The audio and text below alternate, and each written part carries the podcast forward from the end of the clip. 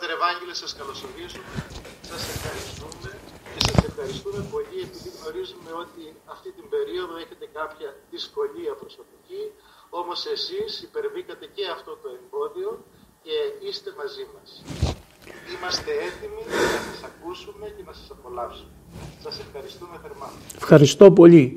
Της αρχιεροσύνης σου να θυμάται ο Θεός και του Επισκόπου μου Γρηγορίου διότι ουδέποτε ομιλώ χωρίς να έχω αυτή την εκκλησιαστική αντίληψη ότι ναι μεν η πρόσκλησή σας αλλά έχω και την ευλογία του, του Επισκόπου μου για να ομιλώ. Και όλοι να το τηρούν αυτό οι πατέρες ότι θέλουν και την ευλογία του Επισκόπου τους και την ευλογία του οικείου επισκόπου. Εσείς με το ίντερνετ φτάσαμε τώρα να, μην, να καταργούνται τα οικεία και τα λοιπά, αλλά εγώ σας θεωρώ και έχουμε όριο, διότι ο λόγος μου φτάνει. Ευχαριστώ για την πρόσκληση.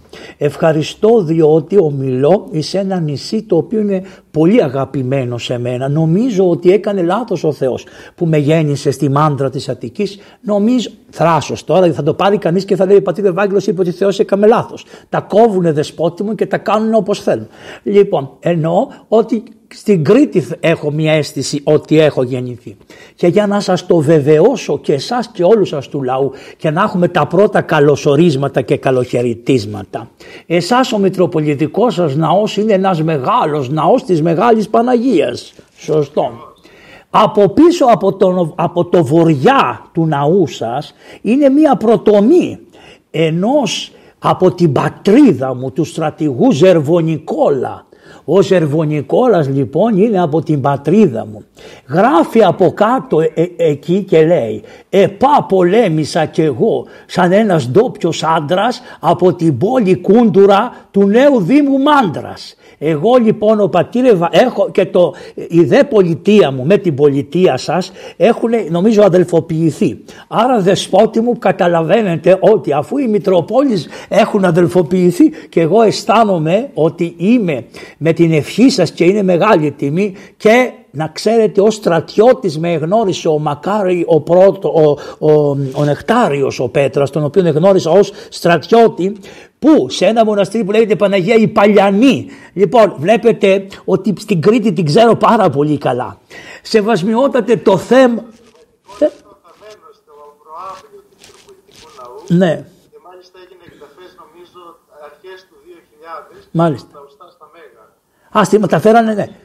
Ωραία. Ήταν ο Ζερβονικόρας λοιπόν από το Δήμο Κούντουρα του νέου Δήμου Μάνδρας. Ο Παπαβαγγέλης λοιπόν είναι από τα παλαιοκούντουρα, τα κούντουρα και της νέου του Δήμου, Δήμου Μάνδρας. Σεβασμιότατε με την... Όλα και ο σύνδεσμός σας με τον πατέρα Ευμένιο, Ναι. τον Σαριβάκη Και και τον πατέρα Τιμόθεο. Τιμόθεο το Τζανί. Ναι, ναι, ναι, ναι. Αυτά σεβασμιότατε είναι αυτά τα δύο που με συνέδεσαν με εσά και με όλους τους λεπρούς. Και τη Σπιναλόγκα και τη... Ναι, η οποία... Κάνουμε να πάμε Ναι, στο σκήνιο για Παντελεήμονα. Θα έρθω σε βασμιότατε και θα κρατώ και τα οστά της Αργυρός να την κάνω μια περιοδία μέσα στα, μέσα, μέσα στα σπίτια αυτά εκεί τους δρόμους τους. Θέλω να την ξαναφέρω την Αργυρό βόλτα να την κάνω μια βόλτα την Αργυρό. Σεβασμιότατε λοιπόν με την ευχή σας να αρχίσω με το θέμα. Όπως πολύ καλά είπατε προηγουμένως ότι η Εκκλησία η Ορθόδοξη δεν γιορτάζει τις γιορτές τα, μα- το Μάιο επειδή βγαίνουν τα τριαντάφυλλα και θα πάνε τα παιδιά να αγοράσουν τριαντάφυλλα και θα πάνε στη μαμά ένα τριαντάφυλλο που έχει αγκάθια μην το ξεχνάτε. Άρα τι σημαίνει; Να τη η μαχαίρα. Θα πάρεις στο τριαντάφυλλο θα έχει και το μαχαιράκι γιατί το τριαντάφυλλο είναι μικρό μαχαιρίδιο μπορεί να γίνει. Στο... λοιπόν όχι. Οι αρχαίοι οι πατέρες οι ορθόδοξοι γιορτάζανε σήμερα τη γιορτή της μάνας που δεν είχαν γιορτές ξεχωριστές και δεν είναι σωστό να έχουμε γιορτές για ξεχωριστές για τη μάνα, για τον πατέρα και μετά ξεπέφτουν αυτά σιγά σιγά αλλά τι γινότανε; Στις 30 Ιανουαρίου στη Μικρά Ασία οι επίσκοποι καλούσανε όλα τα παιδιά που μπορούσαν να γίνουν αναγνώστες και τα κάμανε αναγνώστες.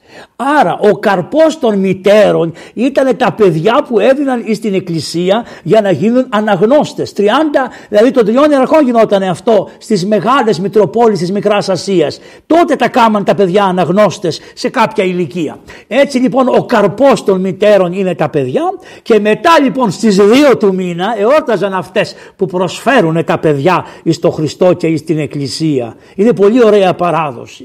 Και παρέμεινε η μητέρα μου δηλαδή σήμερα εγώ ε, γιατί μπορεί να είμαι ασθενής και ολομάζω και την νόσο από αυτή την νόσο, ταλαιπωριέμαι, κάνω τις θεραπείες μου κτλ. Αλλά δόξα ο Θεός, παρόλα αυτά λειτουργώ σε βασμιότατε. Εκεί άρρωστος λέω ας πεθάνω στο θυσιαστήριο, έχω εκκλησάκι εδώ πέρα και λειτουργώ. Λειτουργήσα λοιπόν εχθές το βράδυ και μνημόνευσα δέλτους μητέρων και μάλιστα γυναικών που τους έχουν κοιμηθεί τα παιδιά και δεν έχουν ανθρώπους να τους μνημονεύσουν. Οπότε τους μνημονεύσαμε εμείς. Έτσι, γιατί το έκαμε αυτό η Εκκλησία, διότι η Θεοτόκος αφού τη βλέπουμε να ξαπλώνει τα χερουβί μιμουμένη τα Χριστούγεννα και ωραία να έρχονται οι μάγοι και να την προσκυνάνε και ωραία και λαμπρά περίλαμπρα, μετά παίρνει το γαϊδούρι με, τον, με αυτόν που έσερνε το γαϊδούρι που δεν ήταν ο Ιωσήφ ο καημένος αλλά ο Άγιος Ιάκωβος ο αδελφόθεος έσερνε το γαϊδούρι και ο, ο Ιωσήφ πήγαινε μπροστά διότι ούτε να ακουμπήσει. Στη δε παλαιές Βυζαντινές εικόνες η κυρία Θεοτόκος κάθεται επάνω στο γαϊδούρι ως βασίλισσα αυτοκρατορική. Και αυτό καταλαβαίνετε τι το λέω πάντοτε θα τα λέω αυτά για να καταλάβουν όλοι ότι η παρθενία της Θεοτόκου ούτε με το ν' ακουμπάει το γαϊδούρι ο Ιωσήφ δεν δεχόταν η Εκκλησία να το κάνει η Ορθόδοξη Εκκλησία. Τα δυτικά σχέδια τα έχουν αυτά τα κόλπα. Εμείς τέτοια πράγματα ουδέποτε και γι' αυτό ο, Ιωσή, ο, ο Ιάκωβος ο αδελφόθεος διακονεί πάρα πολύ τη Θεοτόκο γιατί ήταν παρθένος, καθαρός, μικρό παιδί και αυτός διακονεί, τραβάει το γαϊδουράκι ή τα πράγματα μαζί με τον Ιωσήφ και φεύγουν εις Αίγυπτο. Μετά επέστρεψε η κυρία Θεοτόκος αλλά προτού να φύγουν εις Αίγυπτο έπρεπε να παρουσιαστεί το παιδί επειδή το πρωτότοκο και παν άρσεν διανοίγον την μήτρα κατά τον Μωυσή έπρεπε να παρασταθεί στο Θεό γιατί, γιατί ο προ προ προ προ προ προ προ πάπους του του αρσενικό από τη γενεά του θα μπορούσε να είχε σφαχτεί όταν ο, ο, ο Θεός ετοιμό, έβαλε την τελευταία τιμωρία στο Φαραώ και είπε ότι παν πρωτότοκο της γης Αιγύπτου εξολοθρεθήσετε από ανθρώπου έως, έως κτίνους και των κτηνών τα πρωτότοκα έφυγαν.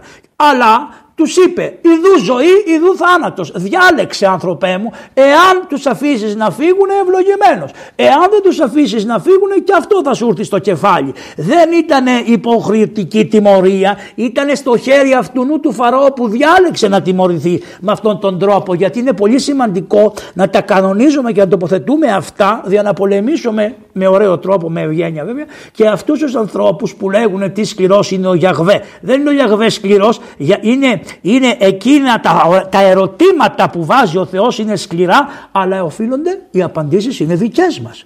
Λοιπόν, όταν έφυγε, λέει λοιπόν ο Θεός ότι κάθε αρσενικό σου που θα μπορούσε να το είχα πάρει και σένα, αλλά δια του σταυρού του αίματος, του σταυρού που χαράξανε στα κατόφλια, στη φλιά λέει το, το κείμενο, αλλά καταλαβαίνετε πώς ενώνεται με τη νέα λέξη γίνεται κατόφλιο. Στα κατόφλια και τα ανώφλια εσείς τους σταυρούς που είχαν φτιάξει με το αίμα από το σφαγμένο πρόβατο, εκεί ο άγγελος θανάτου επέρασε και το παίρνει και ένας τραγουδιστής δικός μας και κάνει ένα τραγούδι που λέει άγγελος θανάτου μου ζέστανε το στρώμα μου ε, αυτονών τους ζέστανε το στρώμα που δεν είχαν το σταυρό στις φλιές και τους άλλους τους ξεπέρασε. Για να θυμούνται πάντο αυτό το γεγονός λέει παν πρωτότοκο που θα κάνεις άρσεν, άρσεν θα το φέρεις. Άρα αμέσως αμέσως λέει ότι η κυρία Θεοτόκος δεν είχε κανένα άλλο παιδί πριν όντως παρθένος εγέννησε και έκανε μόνο τον Κύριο ημών Ιησού Χριστό. Αυτό για να λυθεί και ξέρετε και με τις προτεστάντικες θεωρίες να απαντήσουμε και σε αυτούς τους ευλογημένους γιατί, διότι εάν ένας Άγιος της Εκκλησίας μία φορά ενωθεί με το Πνεύμα του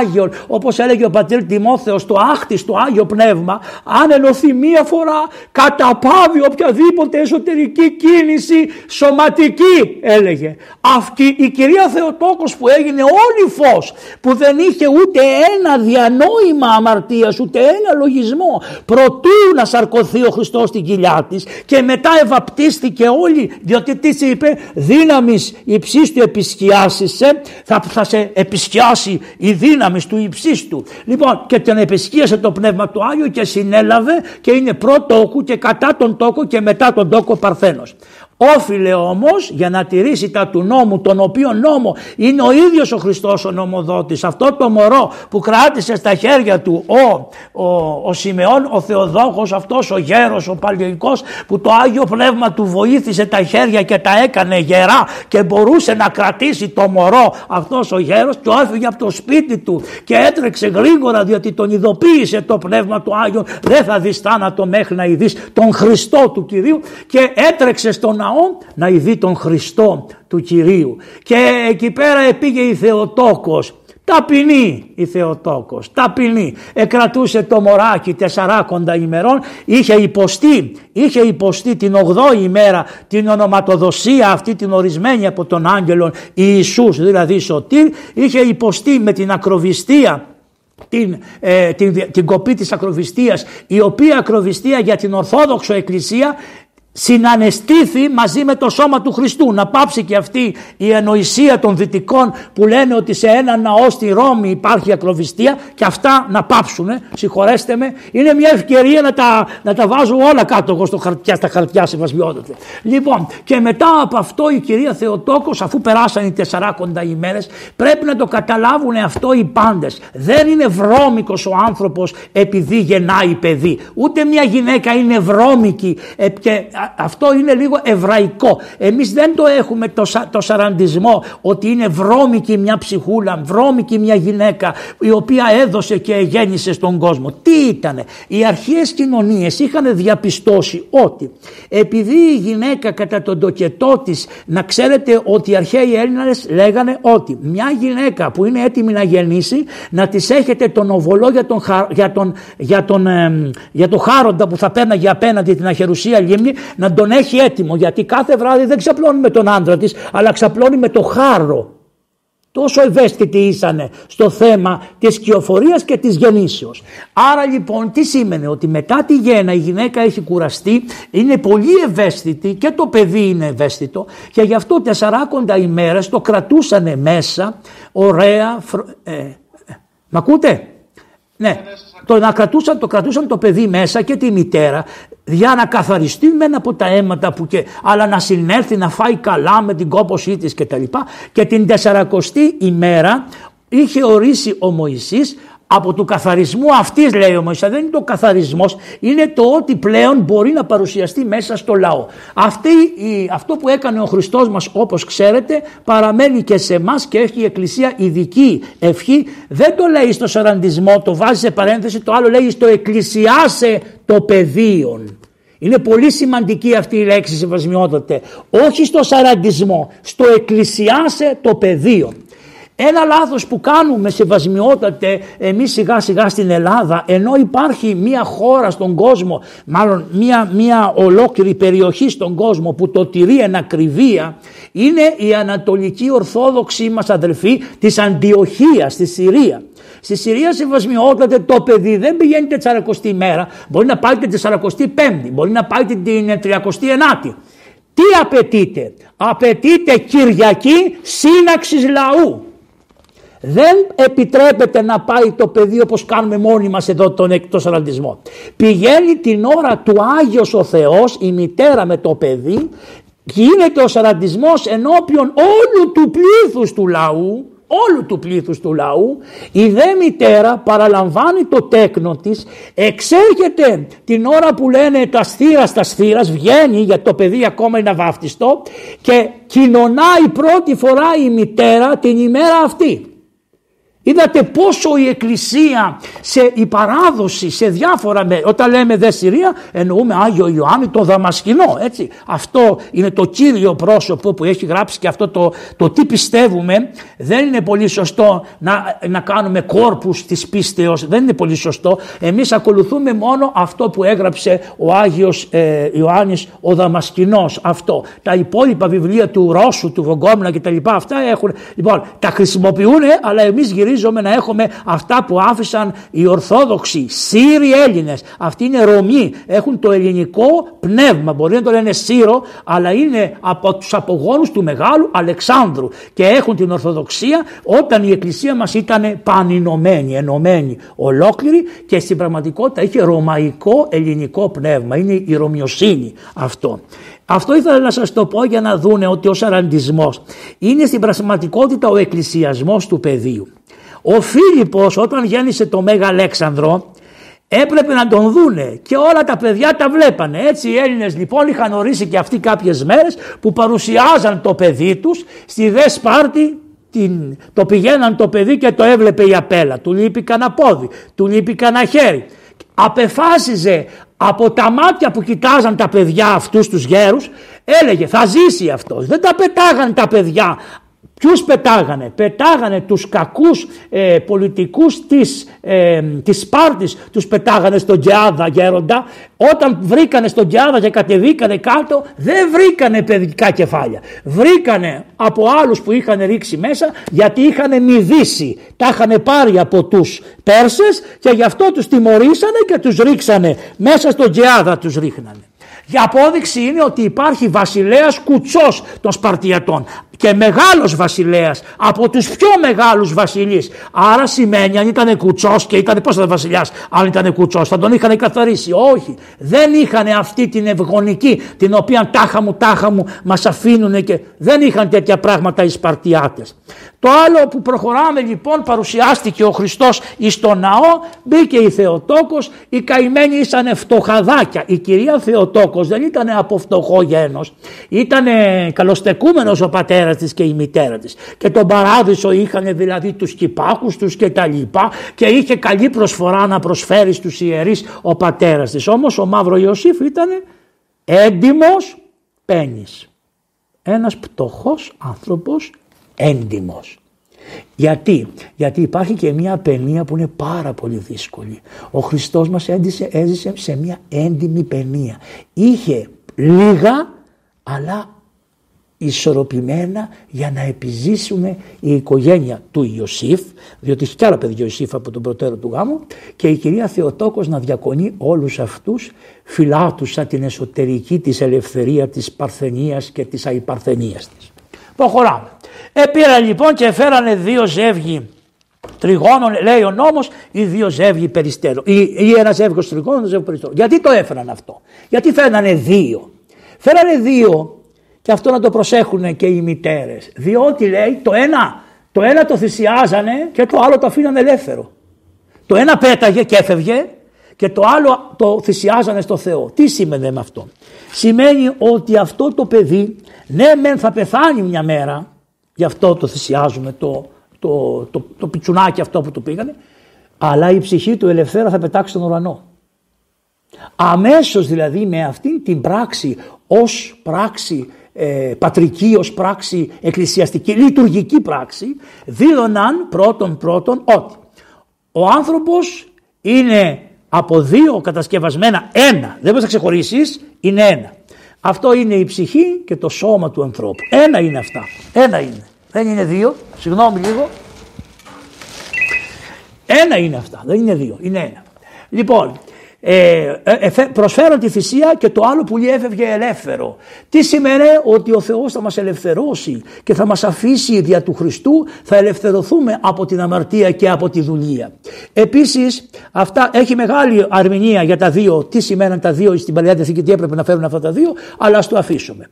Τότε αφού έφερε τη θυσία και ήρθε ο παππούς και του κράτησε στα χέρια, αμέσως χαροποιήθηκε και τα λοιπά και είπε δύο προφητείες.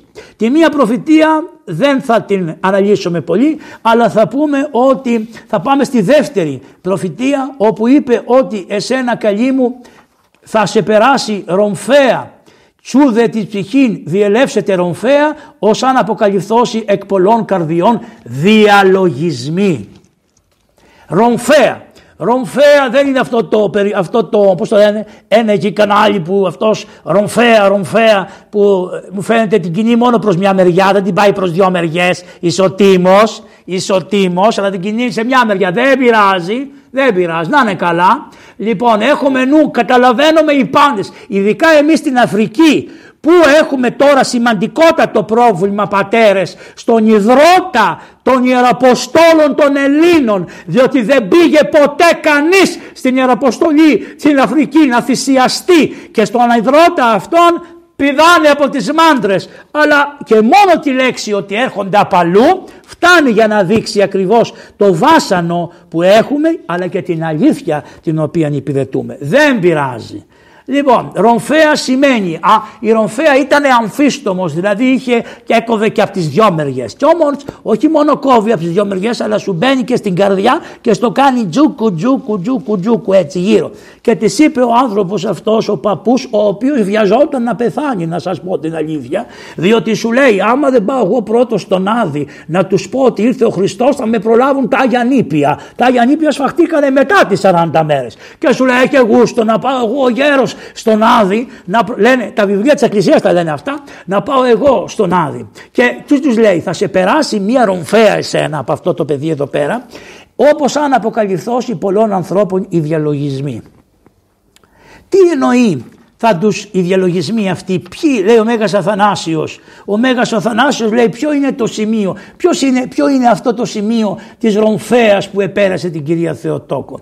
Την κυρία Θεοτόκο όπως το αντιλαμβάνονται όλες οι μάνες που γεννάνε παιδιά οποιαδήποτε θλίψη του ιού της, οποιοδήποτε βάσανο του ιού της, οποιοδήποτε πίκρα του ιού της και κυρίως ο σταυρός είναι εκείνη η στιγμή η οποία ως ρομφαία επέρασε την καρδία, την ψυχή της Θεοτόκου και την καρδία της Θεοτόκου και αποκαλυφθήκανε πολλών ανθρώπων οι διαλογισμοί. Πρώτον, του Μαύρου Πέτρου οι διαλογισμοί. Έλεγε ο Πέτρος «Κύριε, εγώ» έλεγε η Παναγία γιατί η Παναγία ήταν πάντα μαζί με τους Αποστόλους και τον ακολουθούσε και μαζί με τις γυναίκες τις μυροφόρες. Και στο γάμο της Κανά θα το πούμε που χάλασε το γάμο. Τέλος πάντων λοιπόν πήγε η Παναγία και έλεγε άκουγε τον Πέτρο που έλεγε «Κύριε δεν θα σε εγκαταλείψω ποτέ, Κύριε εγώ, Κύριε θέλεις να παρακαλέσουμε να πέσει πύρα που να κάψεις τις πολιτείες» και έλεγε ο Χριστός «Άρτη κάτσε βρε κακομύρι δεν ξέρετε από ποιον Θεό είστε. Η Παναγία τα έβλεπε και ενώ έβλεπε αυτά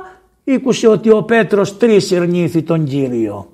Να το, η πρώτη αποκάλυψη της Ρομφέα. Ρομφέα σε πέρασε και αποδειχθήκαν οι πραγματικοί διαλογισμοί. Διαλογισμός δεν είναι πρώτον αυτό που λέει αλλά είναι αυτό που αναβαίνει από την καρδία και εκφράζεται με το λόγο. Μετά ποιος άλλος, οι μαθητές, όλοι οι μαθητές σκασιαρχείο. Έβλεπε η κυρία Θεοτόκος τον Άγιο Ιάκωβο που πήγε και παρακάλεσε τον Χριστό και του λέει βάλετε με μωρέ δεξιά και αριστερά και η άλλη η Σαλομίτσα που ήταν μαζί με τη Θεοτόκο της είπε, πήγε και είπε στον Χριστό Κύριε θέλω να μου κάνεις μια χάρη όταν θα καθίσει στη βασιλεία σου να κρίνεις στον Ισραήλ. Βάλει τα παιδιά μου δεξιά και αριστερά. Δηλαδή δεν καταλαβαίνανε τι τους γινότανε. Ήξερε η Θεοτόκος, τα ήξερε γιατί λέει συνετήρη πάντα τα ρήματα αυτού συμβάλλουσα εν την καρδία αυτής. Όχι μόνο τα καταλάβαινε και τα άκουγε αλλά τα έσπροχνε συμβάλλουσα έκανε και προσωπική εργασία εσωτερική δια της νοεράς προσευχής την οποία είχε και είναι η μόνη διδάσκαλος της νοεράς προσευχής όπως έλεγε ο πατέρ Τιμόθος και τα έσπροχνε στην καρδιά. Μετά λοιπόν από αυτόν οι Απόστολοι εξαφανιστήκανε. Ο Πιλάτος που είναι η κεντρική εξουσία η οποία σας λέει για ελάτε εδώ να τα πούμε πάτε. Κάντε αυτή την Ιτσέα, την κάνετε. Μετά σας λέει πηγαίνετε πάλι. Α δεν το κάματε καλό αυτό ξαναλάτε πάλι να τα πούμε. Αυτός είναι ο Πιλάτος. Καλός είναι ο Πιλάτος ο καημένος. Δεν ήθελε να, δεν θέλει να σε σκοτώσει, δεν θέλει. Αλλά τι κάνει; Όπως λένε οι προφήτες της Παλαιάς Διαθήκης, ειδικά δε ο προφήτης Ιερεμίας λέει ότι να προσέξουμε οι ιερείς να μην εμπέσουμε στην πολιτική των συμμαχιών. Δηλαδή μας εμπλέκουν πολλές φορές οι ισορροπίες οι συμμαχικές των πολιτικών και των κρατών και μας συνθρίβουν λέει ο προφήτης Ιερεμίας. Προσέξτε όσο είναι το πιο δύσκολο έργο νομίζω είναι το πιο δύσκολο έργο εσάς των ποιμένων. Πολύ δύσκολο έργο είναι αυτό να, να ισορροπήσετε σε κάθε εποχή με τις δυσκολίες που έχει και ειδικά με αυτό το, το δέλεαρ που σου λέει παιδιά πρέπει να κάνουμε κάποιες υπα, υποχο, πολιτική συμμαχιών για να βγει το πράγμα γιατί πρέπει να συντριβεί το γένος. Πολιτική συμμαχιών ήταν και η σύνοδος της Φεράρας. Η οποία είναι ψευδοσύνοδος αυτή της Φεράρας. Προχωράμε παρακάτω. Μετά λοιπόν άλλο που ήταν ε, η γυναίκα του Πιλάτου. Ενώ ο Πιλάτος τον παρέδωσε η γυναίκα που λεγόταν πρόκλα βρε παιδιά. Πρόκλα σημαίνει πρόκληση. Όλο τους τα ρουχαλάκια της ήταν λίγο προς τα αυτό. Προς παρό, δεν μην πω και τίποτα άλλο γιατί πω, με παρακολουθούν οι θεούς και είναι έτοιμοι να με κάνουν με τα μπαστούνια. Λοιπόν, ναι σεβασμιότατε λες θα τους πω μετά κάτι, να σας πω κάτι σεβασμιότατε. Οι γυναίκες της Σπάρτη, οι γυναίκες της Σπαρτιάτισσες όταν ήσαν παρθένες φοράγανε ένα ρούχο και είχαν το μαστό απ' έξω. Γιατί, γιατί ήθελαν να πούνε ότι κοιτάξτε είμαστε παρθένες, είμαστε ελεύθερες από άνδρα, είναι κανείς εδώ που θέλει να μας πάρει. Γι' αυτό είχαν το μαστό απ' έξω. Και επίσης εφόραγαν τα ρούχα ε, και φαινόντουσαν οι μυροί. Και τα ρούχα τους λέγονταν φαινομυρίδε. Δηλαδή τους φαινόντουσαν τα μπούτια τους. Λοιπόν, οι γυναίκες των Σπαρτιατών. Μόλις παντρευόντουσαν όμως και πέραν τον άντρα τους, οπ, σεμνότης. Οι Αθηναίες όμως ήσαν φαινομυρίδες πάντοτε. Και συναντιόνται σε ένα τραπέζι οι Αθηναίες με τις, ε, πώς λένε εκεί, με τις Σπαρτιάτισσες. Και λένε, λένε οι Αθηναίες στις Σπαρτιάτισσες. Καλέ, εσείς πώς έχετε έτσι τους μαστούς τα παιδιά, στις νεαρές κοπέλες και τα λοιπά και τα λοιπά; Λέει ακούστε να δείτε. Εμείς λέει, όταν είμαστε απάντρεστες, τα έχουμε μήπως έρθει κανείς και να μας παντρευτεί. Μετά όμως, όταν παντρευτούμε, τα φοράμε έτσι τα ρούχα που να μας βλέπουν μόνο οι άντρες μας. Ενώ εσάς από ό,τι βλέπω, σας βλέπουν και οι άντρες μας. Είπανε οι Σπαρτιάτισε στις Αθηναίες.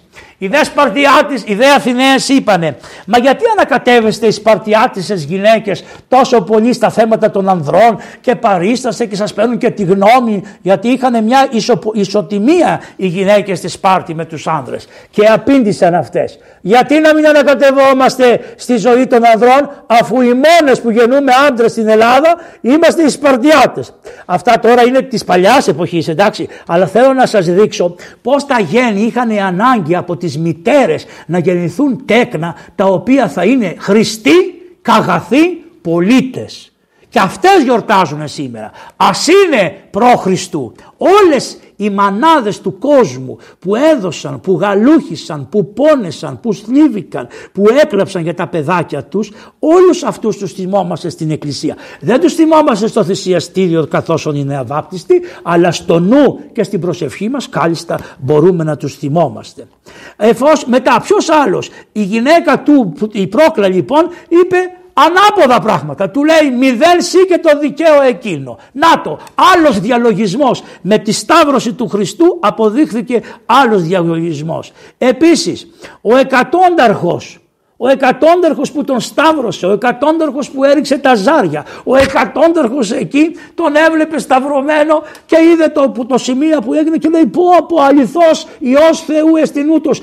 Άλλος διαλογισμός αποδείχθηκε αμέσως. Μετά τι άλλο έγινε; Ο Ιωσήφ και ο Νικόδημος κρυμμένοι μαθητές φοβισμένοι μαθητές, κρυμμένοι μαθητές, την ώρα τη χειρότερη ώρα της ζωής του Χριστού πήρανε θάρρος και εξήλθαν και είπανε ναι είμαστε μαθητές αυτού και δώσ' μας το σώμα και ητήσα το, το σώμα ο Πιλάτος και έλαβε το σώμα με αυτά τα ωραία λόγια που εύχομαι σε βασμιότατε στη Μητρόπολη σας όταν μπαίνετε μέσα στον επιτάφιο να βάζετε τους καλικελάδους ψάρτες σας να ψέλνουν το δόσμη τούτων των ξένων. Γιατί στο τέλος, στο τέλος λέει «Όνει μήτυρ καθορώσα εν το σταυρό κρεμάμενον ολόλιζε κράζουσα ή και τα σπλάχνα τη τρώσκομαι να τη μαχαίρα.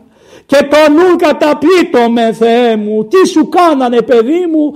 Όμως συν Αναστάση θαρούσα κραυγάζω. Φωνάζω μεν αλλά έχω θάρρος στην Ανάστασή σου. Να τα, είπατε προηγουμένως ότι αυτή η γιορτή μας ενώνει παπ από τη γέννα με τη Σταύρωση και την Ανάσταση του Χριστού μας. Μετά άλλος λογισμός που παρουσιάστηκε ήταν ο Μαυροϊούδας ο καημένος ο οποίος ο Ιούδας ο καημένος τον επούλησε, τον έκανε το τούτο. Μετά δεν άντεξε να ζητήσει μία συγνώμη και σηκώθηκε και έφυγε πήγε και μεταμελήθηκε και τα πέταξε. Και βλέπετε την εναλλαγή πόσες εναλλαγές. Η ψυχολογία θα είχε πολύ μελέτη για όλες αυτές τις προσωπικότητες ειδικά προτού να έρθει το Πνεύμα του Άγιον. Τώρα μέχρι ώρας εξαρουμένης της Θεοτόκου μιλάμε για όλους τους ανθρώπους αυτούς που οίκουαν με τον Χριστό αλλά δεν είχαν λάβει Πνεύμα Άγιο. Όταν έλαβαν το Πνεύμα του Άγιον όπως λέει θυμάστε σε σεβασμιότητα και αδερφοί όλοι τότε υπόμνησες σε αυτούς τα πάντα και τότε ενχριστώθηκαν και έγιναν Χριστοί περπατούντες στον αιώνα. Και αυτό το παρέδωσαν στους άλλους και στους άλλους. Και εμείς είμαστε η μοναδική εκκλησία που έχουμε την πίστη ακεραία διότι δεν είναι μόνο η αποστολική διαδοχή. Όχι. Είναι και η ιερά παράδοσης να είναι σωστή. Αυτά τα δύο. Και η αποστολική διαδοχή και την ιερά παράδοση από αποστόλους σε, σε, σε πατέρες του πρώτου αιώνα σε πατέρες του δεύτερου αιώνα και τα λοιπά και τα λοιπά, σε Μάρκο Ευγενικό, σε Αθανάσιο Πάριο, σε Κοσμάτων Ετολό, σε Άγιο Νεκτάριο και σε όλους μέχρι σήμερα. Οποιονδήποτε. Μέχρι σήμερα. Αυτή είναι η διαρκής συνέχεια. Άρα λοιπόν είπε της Θεοτόκου ότι θα σε περάσει η Ρομφαία. Αυτό κρατάμε κυρίως. Υπάρχει στο Άγιον Όρος Σεβασμιότατε ένα βιβλίο ωραιότατο. Εγώ είμαι βιβλίο διαβαστής από μικρό παιδί. Ακούστε τι ωραίο λόγος αποχαιρετιστήριος του Ιησού προς την Θεοτόκον ευχήν ετήσαντος ή να απέρθει σταυρωθήνε αναγινωσκόμενος στη Αγία και Μεγάλη Τετάρτη. Είναι από πατερικό βιβλίο στο Άγιο Όρος έχει εκδοθεί το 1982 εμένα πάντα μου αρέσει να τα λέω και είναι ένας ένας λόγος δεν είναι ίσως αληθές απόλυτα, είναι μια θεολογική έτσι όπως και ο Άγιος Γρηγόρης ο θεολόγος που έχει κάνει ένα θεατρικό Χριστός Πάσχων και τα λοιπά και ούτε λίγο ούτε πολύ λέγει ότι αφού ο Χριστός απεφάσισε να ότι ήρθε η μέρα που θα παραδοθεί διότι ο Χριστός αποφάσισε να σταυρωθεί ποια μέρα ήθελε. Οι αρχιερείς ήθελαν να το σταυρώσουν αφού θα έφευγε ο λαός από την πόλη αλλά αναγκαστήκανε επειδή τους μάζεψε με το, το λέει μέσα το Ευαγγέλιο ότι να τον, και να μην θόρυβος γίνεται γιατί ήταν γιορτή και να μην γίνει θόρυβος και φασαρία και κάνει μια επανάσταση και τα λοιπά και τα λοιπά και άστονε. Όμως ο Χριστός επειδή αυτός κανόνισε τις προφητείες, αυτός είπε τι θα γίνει, αυτός κανόνιζε τα πάντα, αυτός κανονίζει τις καρδιές τους, έφερε και έγιναν όλα σύμφωνα με, το, με τα ό,τι είχαν προφητευθεί. Και έτσι έχουμε αυτό της μεγάλης Πέμπτη στη σύλληψη, της Μεγάλης Παρασκευής στη Σταύρωση και την Ανάσταση της πρωίας, την πρωία της Αγίας Κυριακής, της πρώτης Κυριακής. Λέει στη Θεοτόκο, κυρία Θεοτόκε, μάνα μου της λέει, δεν λέει κυρία, μητέρα μου της λέει, σε παρακαλώ δώσ' μου ευλογία να ανεβώ στο Σταυρό. Ακούσατε τι είπε; Δώσ' μου ευλογία λέει στην αϊπάρθολο Θεοτόκο να ανεβώ εις το Σταυρό. Και λέει η Θεοτόκος. Ιέ μου λέει, ποια των μητέρων ευχήν δέδοκε το εαυτή ιό ενθανάτο και απέστειλεν. Ποια μάνα έστειλε ποτέ το παιδί της με τις ευλογίες της να πεθάνει; Τι μου ζητάς, τι μου ζητάς; Τι μου ζητάς, καλά ρομφέα, καλά βάσανα, καλά θλίψεις, καλά. Μου ζητάς να συγκανταβώ στο μέγα σου μυστήριο αυτό; Τι μου ζητάς, σε κράτησα, σε, σε, σε είχα στην καρδιά μου, σε είχα στην κοιλιά μου, είδα τόσα πράγματα. Τι μου ζητάς και τι λέει ο λόγος, σεβασμιότατε; Μη μη της Σπαρτιάτης και Ελληνής μη. Το συνδέει αμέσως και λέει μήπως είμαι εγώ καμιά μάνα Σπαρτιάτισσα και Ελληνίδα; Γιατί το λέει τώρα το κείμενο, γιατί όπως σας είπα προηγουμένως είναι γνωστό σε όλους τους Έλληνες ότι οι Σπαρτιάτισσες ήταν σκληρές και καλές μανάδες και σοφές μητέρες. Είχαν σκοπό να φτιάξουν καλά παιδιά. Θέλω να σας θυμίσω κάτι. Όταν τα παιδιά ενηλικιωνόντουσαν πηγαίνανε στη μάνα να τους δώσει την ασπίδα. Η μάνα έδινε στο παιδί την ασπίδα. Η πολιτεία και οι πατέρες δίνανε το δόρι στα παιδιά. Η μάνα έδινε την ασπίδα. Η ασπίδα δεν είναι επιθετικό όργανο. Η ασπίδα είναι προστατευτικό όργανο. Η ασπίδα είναι Θεοτόκος. Η κυρία Θεοτόκος του γένους είναι η ασπίδα μας. Δεν έχουμε επιθετικότητα. Έχουμε άμυνα. Κρατάμε την άμυνα. Αυτοί θέλουν να πετάξουμε και την ασπίδα Ε όχι. Η ασπίδα την έδινε η μάνα και ως προστασία προς το τέκνο. Δεν του λέγε πήγαινε σκότωσε. Τι του λέγε βρες τον τρόπο και εσύ να σωθείς και ο εχθρός να φύγει. Πάρε την ασπίδα. Και όταν του την έδινε έλεγε ήταν η επιτάς. Παιδάκι μου ή θα αντιφέρει τίμια την ασπίδα πίσω άρα θα έχεις προστατέψει τον εαυτό σου, την πατρίδα σου, τη μάνα σου, τα ιερά σου και κάτι που το ξεχνάνε τελείως πια θήκας προγόνων. Έτσι γράφει ο Πεάνας στη Σαλαμίνα λέει θήκας προγόνων. Άρα και τις θήκες των προγόνων σου σε στέλνω να υπερασπιστείς. Όχι να επιτεθείς αν δείτε όλοι οι πόλεμοι, μαραθώνας αμυντικός, ε, ε, πώς το λένε, πάνω εκεί στο, στις Θερμοπύλες αμυντικός, ε, Σαλαμίνα αμυντικός. Όλοι οι πόλεμοι, οι καημένοι Έλληνες κάνανε ένα αγώνα να σπρώξουν. Κάθονται στη μέση και σπρώχνουν. Από εδώ τη Ρώμη και από εκεί σπρώχνανε την Περσία και την Ανατολή. Στη μέση βρίσκονταν συνεχώς. Τώρα, ότι μαλώναν και σκοτωνόντουσαν δεν γίνεται αλλιώς. Αυτό είναι φαίνεται της φυλής το ίδιο και γι' αυτό έχουμε ανάγκη να είμαστε χωρισμένοι σε κομμάτια. Ε, Άρης, το είδατε τι έγινε από αυτό το κακό. Άρης και πάω, πώς σου λένε τους καημένους. Από εδώ και από εκεί, από το άλλο και από τούτο. Από το μάσκα και το ξέμασκο. Από το τσίκι τσίκι και το τύπ με το ξετύπ. Τα λέω όλα αυτά, τα λέω με κάπως να μην μας παρεξηγήσουν. Οι άνθρωποι μπασαρέσει να μαλώνουμε. Δεν μπορούν, δεν μπορούν. Καφενείο ένα εγώ έζησα, ήρθα στο, στην Κρήτη το 1988 Αντιλαμβάνεστε πήγα στο Ζαρό. Καφενείο τάδε, καφενείο τάδε. Σπίτι με σημαία τάδε, σπίτι με σημαία τάδε. Εγώ καημένος έμπαινα στα σπίτια ενός παπά και μου έλεγαν οι κάτοικοι. Ο παπάς έχει μια σημαία από το ένα μπαλκόνι Πασόκ και από την άλλη έχει Νέα Δημοκρατία ο πονηρός παπάς. Μου λέει μην ξαναπάς αυτόν. Με ψήσανε. Τα καταλαβαίνετε, τα ξέρετε. Αυτά τα ωραία. Άμα δεν γίνει διαίρεση δεν μπορούν. Μετά όταν μίας μάνας το παιδί το φέρανε πίσω σε βασμιότατε και είχε, το γύρισε μπρούμητα αυτή και είδε ότι είχε την πληγή από πίσω.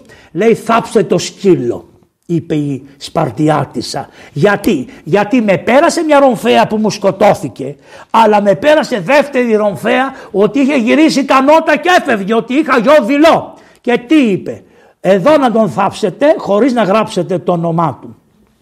Οι αρχαίοι Σπαρτιάτες σεβασμιότατε είναι ωραία γιατί εγώ προσπαθώ να τα ενώνω όλα σεβασμιότατε. Έχουμε, είμαστε διγενείς. Διγενείς είμαστε. Δηλαδή έχουμε, είμαστε από το γένος των Ελλήνων το οποίο ευαπτίστη στην Αγία Κολυμβήθα και έγινε ένα νέο γένος χριστοειδές. Έχουμε λοιπόν αυτή την παλαιά παράδοση και αυτό δεν γλιτώνεις γιατί έχεις πολλά γονίδια από εκεί. Δεν μπορούμε να τα ξεχάσουμε αυτά.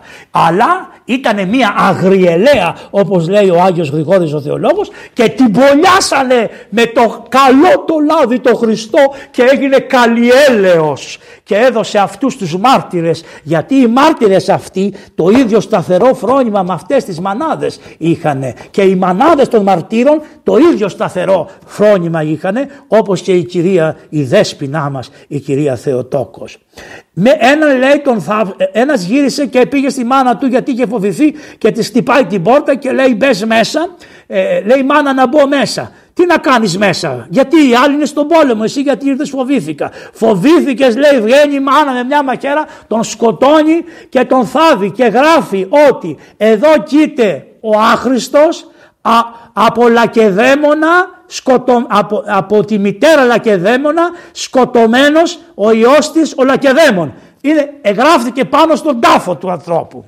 Η δε, η δε, προσέξτε, η πρώτη, η πρώτη στιγμή της μάνας που είναι τρομακτική δεν είναι μόνο η σύλληψη αλλά είναι και η γέννα. Γι' αυτό οι Σπαρτιάτες όταν οποιοδήποτε σκοτωνόταν στη μάχη μόνο αυτός είχε δικαίωμα να γραφτεί το όνομά του στον τάφο απάνω. Κανενός αλλού. Και ποιες άλλες; Οι γυναίκες οι λεχοίδες που πεθαίνανε και αυτόν το όνομα γραφότανε. Γιατί ξέρανε αυτό που σας είπα προηγουμένως ότι κάνανε πολύ μεγάλη θυσία και δίσανε στην, στην, στον κόσμο και η, η ρομφαία του θανάτου τη πήρε παράκαιρα εκτός της ώρας τους και τους άφησε το παιδί ορφανό αλλά στην πραγματικότητα και αυτές δεν είναι ρυψάσπιδες, αγωνιστήκανε να φέρουν ένα παιδί στην κοινωνία, να ανοίξουν τα μάτια στον ουρανό ουρανό κάτι καλύτερο να γίνει στον κόσμο και γι' αυτό τις τιμούσανε. Αλλά υπάρχει και κάτι άλλο σε αυτό να σας το συνδέσω. Με τη σύγχρονη εποχή υπάρχει μία μάνα που ήταν στην Ήδρα η μάνα του Κωνσταντίνου του Ιδραίου, αυτού του μεγάλου Αγίου του παιδιού, το οποίο ωραίος μου στα καλή, στα καράβια της Ήδρας και από εδώ και από εκεί, κοντραμπάντο, όταν λέμε κοντραμπάντο πειρατεία. Να μην είμαστε τόσο καλοί και να λέμε με την πειρατεία ζούσαμε. Και αν δεν ήταν η πειρατεία σεβασμιότατε, η ναυμαχία του Ναβαρίνου δεν θα είχε γίνει. Αλλά ήταν τόσο πειρατεία όταν οι Έλληνες είδαν ότι η επανάσταση χανότανε, καθίσανε και φτιάξανε πειρατικά καράβια και τι κάνανε. Τους Γάλλους, τους Άγγλους και τους Αυστριακούς που δεν τους βοηθούσαν στην επανάσταση όταν πιάναν τα καράβια σε όλη τη Μεσόγειο τα, βου, τα, τα των Γάλλων και των ε, Αυστριακών τα βυθίζανε άφτανδρα. Παπ! Και ήταν τόσο το μεγάλο το κακό που έγινε που δεν μπορούσαν τι να κάνουν οι μεγάλες δυνάμεις και συσκεφτήκαν όπως λέει ο Κολοκοτρώνης και είπανε κάτι να κάνουμε να μαζέψουμε τον Ιμπραήμ να τον ξαναποστείλουμε από εκεί πέρα και η κύρια αιτία γιατί το αντιλαμβάνεστε δεν μας παίρνουν από πόνο τα συμφέροντα είναι τα οποία σπρώξανε με τη βοήθεια των Ελλήνων. Γιατί ο Κολοκοτρώνης πάρα πολύ ωραία έλεγε, τι έλεγε, ότι ο Θεμιστόκλης είπε ότι τα ξύλινα τύχη. Λοιπόν, καλά καθίσαμε στην ξεριά και πολεμάμε τον Ιμπραήμο να κάνουμε στόλο πειρατικό. Έτσι λοιπόν οι Έλληνες οι καημένοι δια του αγώνα αυτού που είχαν μέσα στη Μεσόγειο και πήγανε λοιπόν στη Ρόδο πήγε ο Άγιος Κωνσταντής και εκεί στη Ρόδο από εδώ τον είχανε από εκεί τον είχανε ευδαιμονία ευδαιμονία, η, ευδαιμο... η αρρώστια της εποχής μας, η ευδαιμονία. Με την ευδαιμονία τον πείσανε και αλλαξοπίστησε και έγινε μουσουλμάνος ο Άγιος και έκανε σουμανέτη και έκανε λεφτά και μια μέρα λέει δεν παίρνω την καραβιά να πάω, στο, να, να πάω στο η μάνα μου να την εδώ και πήρε τα καράβια και φορούσε το άσπρο το σαρίκι στο κεφάλι και ανέβηκε τα καλντερίμια και ήταν και καλοκαίρι και έφτασε και χτυπάει την πόρτα ντούκου ντούκου. Λέει ποιος είναι; Ο γιος σου της λέει δεν έχω γιο απήντησε αυτή. Βρε μάνα εγώ είμαι άνοιξέ μου την πόρτα. Δεν έχω γιο, εγώ δεν γέννησα γιο, μα είμαι ο γιος σου που με λέγανε Κωνσταντίν και τώρα νομίζω Ισμαήλ. Όχι δεν έχω γιο εγώ, φύγε να μη σε δω ποτέ, ούτε σε ξέρω ποιος είσαι άνθρωπέ μου. Και φεύγει ο καημένο, πρώτο τράνταγμα. Αυτό είναι Προσέξτε ρομφέα στην καρδιά της μάνας. Δεν της έφτασε η ντροπή που εξισλαμίστηκε αλλά είχε τα μούτρα να τα πάρει, να πάει να το δει και όλο το χωριό του. Η μάνα και τι, εστάθη γνησία. Σου λέει εγώ σε έθαψα κύριε, σε έθα... για μένα θαύτηκες αφού έβγαλες το μύρο από πάνω που σου έβαλε η εκκλησία και κατέβηκες ρομφέα την καρδιά της Αυτές ρομφές. Και όταν κατέβηκε σε βασμιότατε προς τα κάτω είδε το σπίτι της νουνάς του και χτυπάει την πόρτα. «Νουνά είμαι ο Κωνσταντής» και η νουνά που είναι φαίνεται το λάδι φαίνεται γι' αυτό λεγόσαστε συντέκνη στην Κρήτη. Όταν βαφτίζει ένας το παιδί λέει σύντεκνος το έχουμε μαζί το κοπέλι η νουνά τον πόνεσε που τον είδε ότι δίψαγε Της λέει μορδώσου μου ένα ποτήρι νερό να πιω. Είμαι ο Κωνσταντής που έχω αλλαξοπιστήσει και με λένε Ισμαήλ. Βγήκε η νουνά αμήλυτη, του έδωσε ένα ποτήρι νερό με ένα σταμνί δροσερό, ήπια αυτός κανένα δυο και τη χαιρέτησε και έφυγε. Και μόλις πάει παρακάτω πέντε μέτρα, ακούει πίσω του μπαπ τη στάμνα. Έσπασε η στάμνα με το ποτήρι του νερού. Γυρίζει πίσω λέει Νουνά έπαθες κάτι πως σου πέσε η στάμνα; Δεν μου πέσε λέει αλλά απομαγαρισμένο που ήπια νερό από τη στάμνα μου εγώ τη στάμνα δεν την ξαναβάζω μέσα. Τήρησα του Χριστού την εντολή να σου δώσω ένα ποτήρι ψυχρού ύδατος για το Χριστό βρε που τον άφησες αλλά μέσα δεν την ξαναβάζω εγώ τη στάμνα και παπ το σπάσε το σταμνί και εις αυτόν ελθόν. Αυτό το κρακ αυτό το κράκ μπορεί να γίνει μέσα στην καρδιά των ανθρώπων. Αυτή η γλύκα της μάνας που τον έδιωξε και αυτή η γλύκα της νέας θετής κατά Χριστόν μάνα που τον έβγαλε από την Αγία Κολυμβήθρα αυτές οι δύο γλύκες του είπανε ρε ο ποιον πόσα είχες και έχασες βρε κακομύρι και γυρίζει και θανατώνεται εις την Ρόδο και όταν έγινε η εκταφή η Νουνά και η μάνα βάλανε τις ωραίες στολές που έχουν αυτά τα νησιά και πήγανε και πήρανε τα οστά κρατώντας τα σάθη σαυρό. Δεν την ενδιέφερε τη μάνα ότι είχε ένα παιδί 34 χρονών θανατωμένο αλλά ότι είχε ένα παιδί που μπορεί την καρδιά της να την είχε κάνει ρομφαία αλλά ο Χριστός της το θεράπευσε και την καρδιά που της πέρασε η ρομφαία της το θεράπευσε. Βλέπετε ότι στην ίδια σειρά με τις μάνες των Σπαρτιατών είναι και αυτές οι μανάδες που λέμε εδώ πέρα τον Αγίου, ε, του Αγίου, του Αγίου Κωνσταντίνου του Ιδραίου. Είχαμε μείνει ότι ζητάει από την κυρία Θεοτόκο να του δώσει ευλογία, να πάει να σταυρωθεί. Και η κυρία Θεοτόκος του αναφέρει, έχει ένα διάλογο εδώ πέρα και του λέει, τι να σου, λέει, λέει ο Χριστός, δώσ' μου την εμήν ευχή, την ευχή σου και να με αυτή να πάω στο σταυρό να κρεμαστώ ή να την πλευρά και ντυθώ και την κεφαλή καθώ βασίλεια στεφώ υπέρ και ακανθήνω στεφάνω. Σας το λέω στα αρχαία για να δουν την αρχαία το κείμενο. Λοιπόν, θα, δώσ, δώσ, μου την ευχή να πάω να βάλω στεφάνι. Και η, Θεοτόκο, ε, η Θεοτόκος αρνείται και λέει ότι όχι, όχι τι του λέει. Παιδί μου, εγώ δεν μπορώ να το κάνω. Εγώ έλαβα από τον άγγελο τη χαρά ότι θα γεμίσει. Δεν έλαβα από τον άγγελο τη χαρά και τη υπομνημνήσει ο Κύριος λέει. Ναι, αλλά όταν, όταν επήγεσαι στον ναό των τεσσαράκοντα ημερών σου είπε ότι θα σου περάσει ρομφαία. Αυτή είναι η ρομφαία μητέρα μου. Σε παρακαλώ. Και λέει που ή ο γέρον ιερεύ ο προσλέξας με ότι ρομφαία οξία την εμήν καρδίαν διελεύσετε. Ω, ω, ιδού ηλίθευσαν οι λόγοι σου. Γίνανε αλήθεια οι λόγοι σου. Και ουκίδαμε διποιήν και λέγειν. Και δεν ξέρω τι να πω. Και ο Χριστός της λέει μάνα καθυστερούμε ευλόγησέ με. Δώσ' μου την άδεια, δώσ' μου την ευχή σου. Γι' αυτό έχει μείνει στο λαό τι λέει ευχή γονιού αγόραζε και στα βουνά περπάτα. Κλέψε βρε τη μάνα στην ευχή, κλέψ την βρε, κλέψ την. Μην την εγκαταλείπεις τη μάνα. Ξέρετε σεβασμιότατα άπειρες ιστορίες στη ζωής σας και εσείς παρόλο που είστε νέος άνθρωπος το ιερατικό αξίωμα μας δίνει τη δυνατότητα να βλέπουμε πολλών ανθρώπων τα κρύφια της καρδίας τους και ξέρουμε πόσες μητέρες έλαβαν αυτό το πλήγωμα με όλες τις μορφές που μπορεί να πάρουν και που θα το πούμε και λίγο παρακάτω γιατί τώρα λέμε τα παλαιά θα πούμε και τα σύγχρονα. Και είπε η βασίλεια, η βασίλεια προς αυτόν, βασίλεια εννοεί τη Θεοτόκον. Θα έρθω, θα σου δώσω την ευχή μου ιέ μου, αλλά θα μου κάνεις μία χάρη. Μήτερ λέει, κι άλλος γάμος της κανά, πάλι γάμο της κανά μου βάζεις μπροστά μου μήτερ. Λέει θέλω μία χάρη. Όπου σε σταυρώσουν εσένα να σταυρωθώ κι εγώ.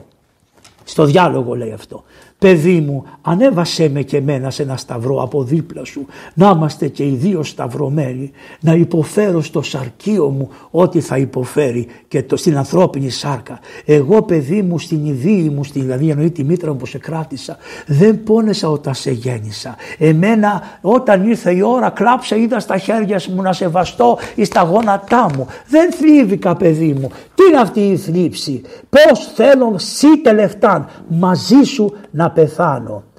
Είπαγε όμως παιδί μου επειδή δεν είναι το θέλημά σου όπου, όπου βούλει πήγαινε παιδί μου ανέβα στο σταυρό. Είναι μια ωραία γεωγραφία γεροντά μου νομίζω σε ένα μοναστήρι στην Άγιο Όρος όπου ο Χριστός πηγαίνει στο σταυρό και βάζει το πόδι του στο υποπόδιο μόνος του, μόνος του για να ανεβεί διότι έτρεχε να ανεβεί εκόν, εκόν ανέβηκε στο σταυρό και λέει πήγαινε παιδί μου όπου βούλει την εμήν ευλογίαν αποκομίζων. Επειδή ου δύναμη αντιστήνε τας προαιωνίους βουλάς του Θεού Πατρός. Γιατί τι της είπε ο άγγελος, βουλήν προαιώνιον αποκαλύπτως η κόρη. Εδώ υπάρχουν βουλές του Πατρός και τη δική σου και του Αγίου Πνεύματος που εγώ θα φέρω αντίληση. Άντε να πας, πήγαινε λέει όπου ήσουν και πρώτερον. Πήγαινε και μεσίτευσε υπέρ του κόσμου και κάνει η Παναγία τη μεγαλύτερη υπέρβαση παντού και μεσίτευσε υπέρ των σταυρωτών σου και παρακάλεσον συγχωρήσας αυτόν το μέγα αμάρτημα καθώ Θεός ελεήμων και ανεξίκακος ή και σκοπός της παρουσίας σου το λύσε το μεσότυχον μεταξύ ανθρώπων και Θεού. Είναι ωραίος λόγος, έτσι παραστατικός και πήρε την ευλογία της Θεοτόκου ο Χριστός μας για να ανέβει και στο Σταυρό και από εκεί στους ουρανούς και να έχει τη μητέρα του διότι όπως ξέρετε στην ανάληψη η κυρία Θεοτόκος ήταν παρούσα. Υπάρχει ο Χριστός στην ζωή του την κοινωνική ας πούμε την Παναγία λιγάκι φαίνεται στα Ευαγγέλια ότι την είχε λίγο στην άκρη. Αυτό διότι η κυρία Θεοτόκος είπαμε ότι ήταν συνέχεια μαζί. Το πρώτο θαύμα που έγινε όπως γνωρίζετε οι πάντες είναι στην Κανά της Γαλιλαίας όπου ήταν καλεσμένη η Θεοτόκος, η Μαρία και εκλήθηκε ο Ιησούς. Άρα το πρώτο μήνυμα είναι ότι αν θέλεις να έχεις τον Υιόν να καλείς και την μητέρα. Ή να μην σου το πω χειρότερα άμα θέλεις να έχεις τον Υιόν να καλέσεις την μητέρα. Βάλε την Παναγία στο σπίτι σου Βάλε την Παναγία στους γάμους σας, αυτούς τους τρικούβερτους γάμους που κάνετε, που τα λεφτά που χαλάτε χαλάει σας. Γιατί έχει ο γάμος τόσα δυσκολίες που τουλάχιστον αν θυμάστε τις μπαλωθιές και τα γαμοπύλαφα που τρώτε στο γάμο και το κρασί που χύνεται τσάμπα. Ο Ιωάννης ο Χρυσόστομος είπε το μοναδικό μέρος, το μοναδικό σημείο που επιτρέπεται να ξοδέψει ο άνθρωπος όσα μπορεί είναι ο γάμος. Διότι όταν θα κλείσει η πόρτα του γάμου είναι όπως κλείνει λέει το, ο τάφος που όταν μπαίνει ένας σε ένα τάφο τον βάζουν μέσα, του, ωραία του βάζουν από πάνω του λέει κάτσε εδώ. Έτσι και στο γάμο τον πάμε στον νηφικό θάλαμο, τον γαμπρό και την νηφούλα, τους κλείνουμε την πόρτα, κάνουμε και από εκεί και πέρα χορευτείτε εκεί μέσα και ψηθείτε. Το ίδιο και στο, στο κελί σας όταν σας κάνανε καλογέρους δεσπότη μου, σας πήγανε μέχρι το κελί, δεν ξέρω εσείς πώς κάνετε στην Αγκάραθο, λοιπόν, αλλά σας πάνε στο κελί με λαμπάδες, με χωτά, αυτό, με εδώ, εκεί, ε, επιγνώμεν του μυστηρίου τα αυτά και τούτα και ύστερα μπαίνεις μέσα, σφαλίζεις την πόρτα και από εκεί και πέρα εμπήκες στον τάφο όπως εμπήκε και ο Μέγας Αντώνιος και αρχίζει στην εσωτερική σου πνευματική εργασία σαν τον μεταξοσκόλικα, έτσι είναι και ο γάμος. Ε, μια πνευματική εργασία απλώς είναι δύο που πρέπει να συμπορευθούν. Λοιπόν, έτσι ε, ε, φέρτε μου ένα ποτήρι νερό. Παπαδιά, όχι εσύ. Παπαδιά φέρτε μου ένα ποτήρι νερό. Ναι. Λοιπόν, ε, και ένα οξυμετράκι να δω τι οξυγόνο έχω. Λοιπόν, ε, ε, πού ήμασταν τώρα, γιατί θα με βοηθήσετε λιγάκι, γιατί εγώ ξεχάστηκα τώρα τι, τι, πού ήμουνα. Σπαρτιάτησα, ναι, τα είπαμε. Α, ε, λοιπόν, η κυρία Θεοτόκο στο γάμο της Κανά, λοιπόν, ε, πλησίασε το Χριστό και του λέει του Χριστού, ξέρεις, ναι, κρασί δεν έχουνε. Δεν έχουνε κρασί. Και βλέπετε το Χριστό με τους Αποστόλους και της λέει, τι εμείς και εσύ γίνε, ούπο ή και η ώρα μου. Έτω, Χριστό. Τι εμεί και εσύ γίνε, ούπο οίκη η ώρα μου. Συγχωρέστε με, συγχωρέστε με γιατί πρέπει να το νερό πολύ.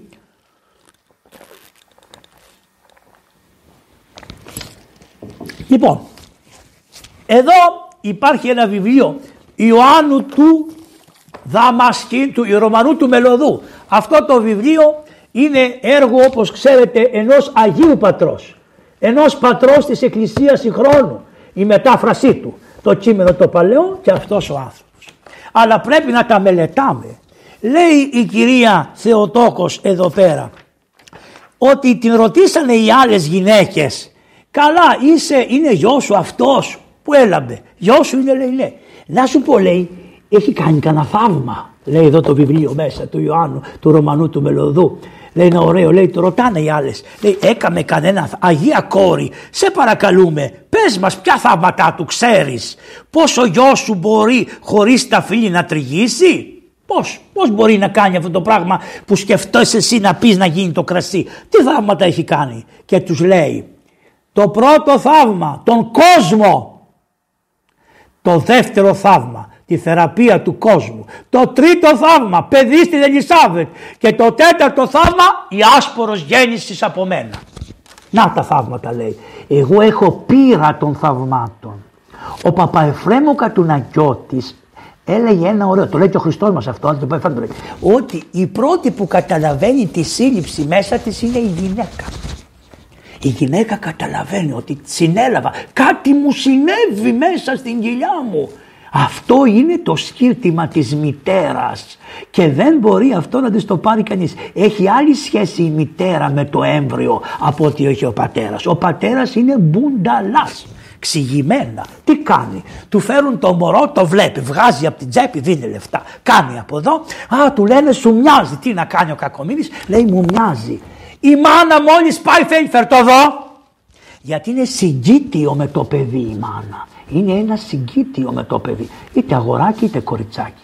Ο πατέρας σου λέει, τούτο το πράγμα, τούτη τη μύξα, τι θα την κάνουμε εμείς εδώ πέρα; Πω πω και τα λοιπά και τα λοιπά. Και η μητέρα σιγά σιγά σιγά φέροντας το παιδί δια του γάλακτος, διότι δεν είναι μόνο το γεννάν, αλλά είναι και το τρέφειν και ανατρέφειν. Αυτό σε κάνει η μητέρα. Ο Άγιος Θεόδωρος ο τη έλεγε, δεν σε κάνει το Χρυσόστομος, όχι το γεννάν, το ανατρέφει σε κάνει η μητέρα.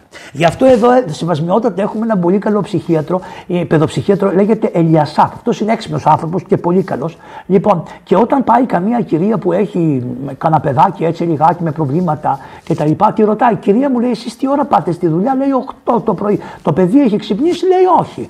Ποιος το φυλάει, λέει μια κουβερνάντα που έχω. Καλά. Μετά λέει το μεσημέρι το παιδί τρώει, ποιος το ταΐζει, εσεί λέει όχι, λέει κουβερνάντα.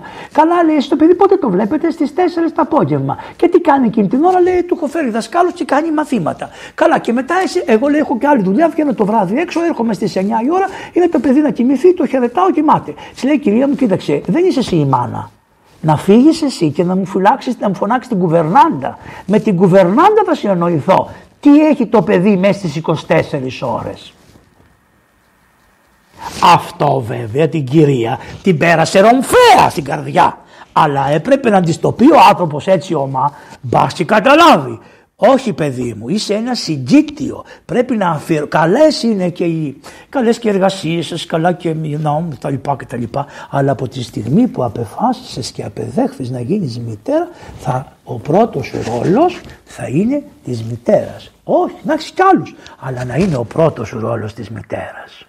Και θα πούμε μετά για αυτό το σύγχρονο Άγιο που γνώρισα εγώ, τον πατέρα Πορφύριο, πόσο ωραία τα έλεγε αυτά και τι σημασία έχει το να αναπτυχθεί ένα παιδί φυσιολογικά από την πρώτη, από την ακρότατη στιγμή της συλλήψεώς του. Λέει λοιπόν η κυρία Θεοτόκος, είναι ο νουκαίος, τι εμεί και εσύ γίνε, ούτε μητέρα ούτε τίποτα, σαν να είναι μία αρχόντισσα. Κυρία μου τι θέλετε, δεν τι, ούπο ή η ώρα μου, δεν έχει έρθει η ώρα μου.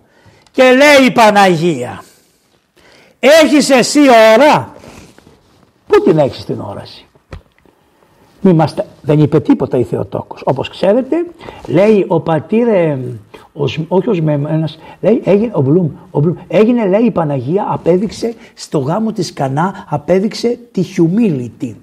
Το humility είναι από τη λέξη Ταπείνωση είναι από τη λέξη χώμα, χώμα, χώμα. Είναι, είναι λατινική λέξη, αλλά βγαίνει από τη λέξη χώμα. Λοιπόν, είναι χώμα. Η Παναγία έγινε χώμα, κάτω, κάτω. Δεν είπε τίποτα. Όπως τα λέγανε όλες οι μανάδες του κόσμου. Γιατί δεν μου το κάνεις το χατήρι; Για σένα είπα ναι στον Αρχάγγελο. Για σένα κινδύνεψα να με πούνε ότι αυτά που μου λέει ο Μόσιαλος, αυτά από τότε μέχρι σήμερα τα υποφέρω. Με το να πω το ναι εγώ. Εγώ δεν έχω δικαίωμα με βρίζει ο Κέλσος, με βρίζουμε όλοι. Δεν έχω δικαίωμα να σου ζητήσω μια χάρη. Γιατί, όπως τα κάνανε όλες οι σύγχρονες μητέρες, το ξέρετε. Ου, ου, να βάλουμε αυτοκρατόρισες, βασίλισσες ή κάθε μανούλα. Θα του έλεγε, τι είπε η Θεοτόκος; Μόκο, δεν είπε τίποτα. Δεν του είπε για σένα πήγα στην Αίγυπτο, για σένα εκείνο, για σένα τ' άλλο. Για σένα μου κάνανε το είδο της ελέγξεως, διότι η Θεοτόκος υπέστη το είδο της ελέγξεως, όπως το λέει η παλαιά διαθήκη. Και λοιπά και λοιπά. Και όποιος δεν το πιστεύει, στη μονή της χώρας είναι ζωγραφισμένο στα ψηφιδωτά το είδο της ελέγξεως της Θεοτόκου. Και λοιπά από τα, από τα Ευαγγέλια, τα απόκριφα. Είναι, είναι και αγιογραφημένα, ψηφιδωτά όπως ξέρετε είναι στη μονή της χώρας. Παρόλο που το έκανε καχριά τζαμί αυτό, τέλος πάντων. Και ε, η Παναγία λέει λοιπόν γιατί δεν μπορώ; Και είπε ο Κύριος όχι δεν θα σου απαντήσω. Σας κάνει εντύπωση όμως ότι την υπάκουσε αμέσως. Τι έκανε; Άλλαξε τον καιρό για την Παναγία. Επειδή του το είπε η Θεοτόκος άλλαξε τον καιρό. Γι' αυτό εμείς την Παναγία τη θεωρούμε. Αυτό που έγραψε ένα πολύ ωραίο ύμνο ο Άγιος, ο Άγιος αυτός που είναι στα κατουνάκια, ο Δανίλο Κατουνοτσότης που λέει είδαμε ότι δίνασε πάντα όσα αν θέλεις και βούλεσαι. Μόνο να το θελήσεις Θεοτόκε μου και το πεις στο Χριστό μπορείς να το κάνεις. Μεσητεύουσα για τη σωτηρία πάντων των ανθρώπων. Γιατί είσαι humility, χώμα, δεν λες τίποτα. Και τι τους είπε των ανθρώπων, ότι ό,τι σας πει να το κάνετε. Και λέει σεβασμιότατη, είναι ωραία τα του γάμου εκεί για την Παναγία, διότι αν το θεωρήσουμε για τις γυναίκες θα πει την πρόσβαλε. Δεν την τίμησε σαν μάνα, την πολυτίμησε με τη σιωπή της. Πολύ την τίμησε με αυτό που έκανε. Και τι έκανε ο Χριστός μας, ήσανε λέει ιδρύε λίθινε εξ κείμενε κατά τον καθαρισμό των Ιουδαίων. Δεν το λέει, το λέει. Γιατί να είναι έξι, να ήτανε πέντε, να ήτανε τέσσερις. Γιατί είναι έξι λένε οι πατέρες; Γιατί τις λέει της Θεοτόκου σε έξι μέρες έκανα εγώ τον κόσμο εξελικτικά όπως ήθελα. Γι' αυτό βάλτε έξι τις ιδρύες για να σας δείξω εγώ ότι όπως έχω τη δυνατότητα το νερό να το κάνω κρασί είμαι ο ίδιος που έκανα και το νερό. Και λένε οι πατέρες εδώ τα κείμενα των πατέρων, αυτά είναι από εδώ από, τον από το Ρωμανό το Μελωδό, ότι γι' αυτό έξι μέρες σε έξι, σε έξι και την εβδόμη αναπαύθηκα και θα στο κάνω το χατήρι και έκανε όπως ξέρετε το νερό κρασί. Και τώρα υπάρχει το ερώτημα στον Ντοστογεύσκη, το Θεόδωρο τον Ντοστογεύσκη, ο μεγαλύτερος συγγραφέας, ορθόδοξος συγγραφέας. Αλλά έχει τσιμπηθεί από τον πανσλαβισμό. Να το ξέρετε αυτό Έλληνες.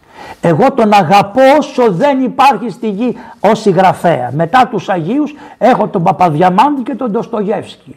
Δεν τη γλίτωσε τον πανσλαβισμό από τον οποίο κινδυνεύομαι και τώρα. Δυστυχώς βλέπω μετά, με τα στεναχωρίας μου ότι δεν μ' αρέσουν αυτά τα πράγματα. Δεν είναι ωραία πράγματα. Και βλέπω και μερικούς από εμάς άκρητα κρύβοντας τη μισή αλήθεια και γράφουν κάτι κείμενα που τα δημοσιεύουν ενώ έχουν κρύψει τη μισή αλήθεια. Και για να σιωπήσουν οι πάντες γράφει ο Ντοστογεύσκη σεβασμιότατε ότι προσοχή μη δώσετε τα στενά στους Έλληνες ποτέ. Μην τους δώσετε την Κωνσταντινούπολη. Είναι γραμμένος σε βασμιότατε στο ημερολόγιο ενός συγγραφέως. Μην τη δώσετε στους Έλληνες. Ούτε εμείς να την πάρουμε γιατί δεν είναι η πραγματική μας πρωτεύουσα που θα την κάνουμε και άρα πάντα θα τη θεωρούμε κλεμμένη. Ούτε εμείς να την πάρουμε ούτε στους Έλληνες να τη δώσετε.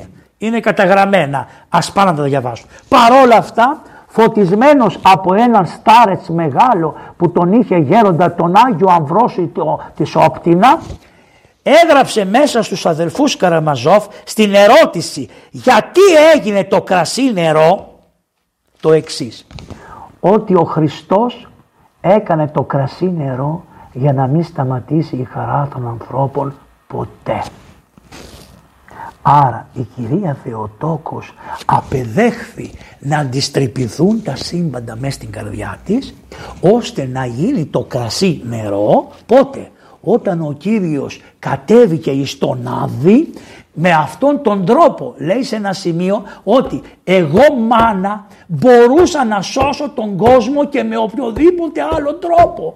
Αλλά θέλω να πεθάνω με αυτόν τον τρόπο για να τους δείξω πόσο τους αγαπώ.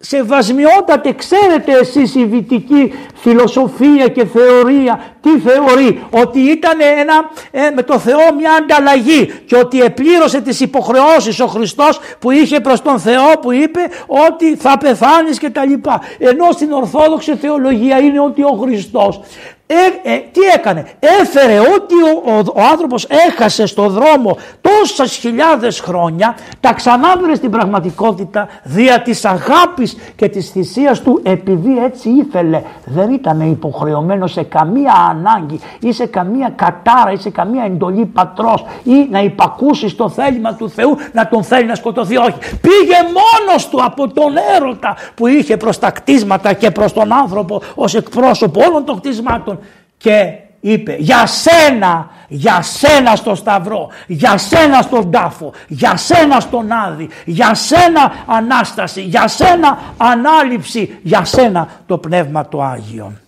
Έτσι με αυτά λοιπόν παρέδωσε τώρα η Εκκλησία μετά όπως ξέρετε διότι κι άλλη μια φορά πήγε η Θεοτόκος με τους Αποστόλους στο Χριστό και του είπε σε παρακαλώ του λέει ε, πέστε του λέει έχει πολύ κόσμο πέστε του να βγει έξω γιατί τον θέλουν λέει η μητέρα του και τα αδέλφια του τον ζητάνε. Και εδώ τα λέει αδέρφια εννοούν τα παιδιά του Ιωσήφ τα οποία ε, Μερικά τον αγαπούσαν και μερικά δεν τον θέλαν καθόλου. Το Χριστό μας είναι, ε, είναι μελετημένα και υπάρχουν μελέτες για αυτό το πράγμα. Και ο Χριστός τι της είπε, πέστε της ότι μήτυρ και αδελφοί μου είναι αυτοί που κάνουν το θέλημά μου.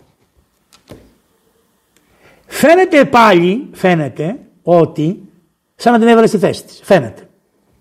Προσέξτε τι φαίνεται. Και έχουμε και ένα άλλο. Θυμάστε εκεί που διαβάζουμε το Ευαγγέλιο και λέει «Επάρασά της γυνή φωνή μεγάλη είπε «Μακαρία η κοιλία η βαστά σας άσε και μαστίουσε θύλα σας». Δεν υπάρχει μια γυναίκα. Και τι λέει «Μενούνγε».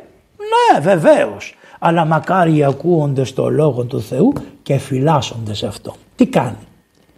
Τιμά μόνον την Θεοτόκο πάνω από όλους διότι η μόνη που ήκουσε, η μόνη που έβαλε στο νου και από το νου το κατέβασε, όχι το νου τον υλικό, αυτόν το νου που είναι στην καρδία όπως το ορίζουν οι Άγιοι Πατέρες. Αυτή το κατέβασε στην καρδία της και συνέβαλε στην καρδία της και τήρησε αυτό που είπε ο Χριστός είναι η Θεοτόκος. Στην πραγματικότητα εξυμνεί μόνο τη Θεοτόκο γιατί όλοι οι άλλοι όσα δύνατα όντα που είμαστε ρέουμε πολλές φορές και γινόμαστε νεκροί. Νέκης και ροή. Νέκης είναι η γη, το χώμα και ροή είναι όταν ρέω προς το χώμα και αυτό λέγεται νεκρός. Και έχουμε τον πνευματικά νεκρό άνθρωπο και μετά όταν χωριστεί το σώμα από την ψυχή μας γίνεται και το σώμα και το σώμα ρέπει προς τον θάνατο και γίνονται τα πέντε κόκαλα.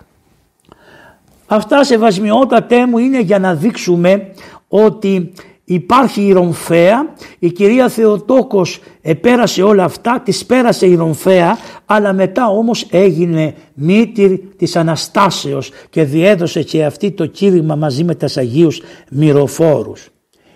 Θέλω να σας υπενθυμίσω ένα γεγονός σπαρτιατικό, το οποίο δείχνει τι είναι η μητέρα και τι είναι ένα, μια καλή γυναίκα. Μπορεί μια γυναίκα να μην κάνει παιδιά Ξέρετε το έχουμε αυτό το πρόβλημα στη σύγχρονη εποχή.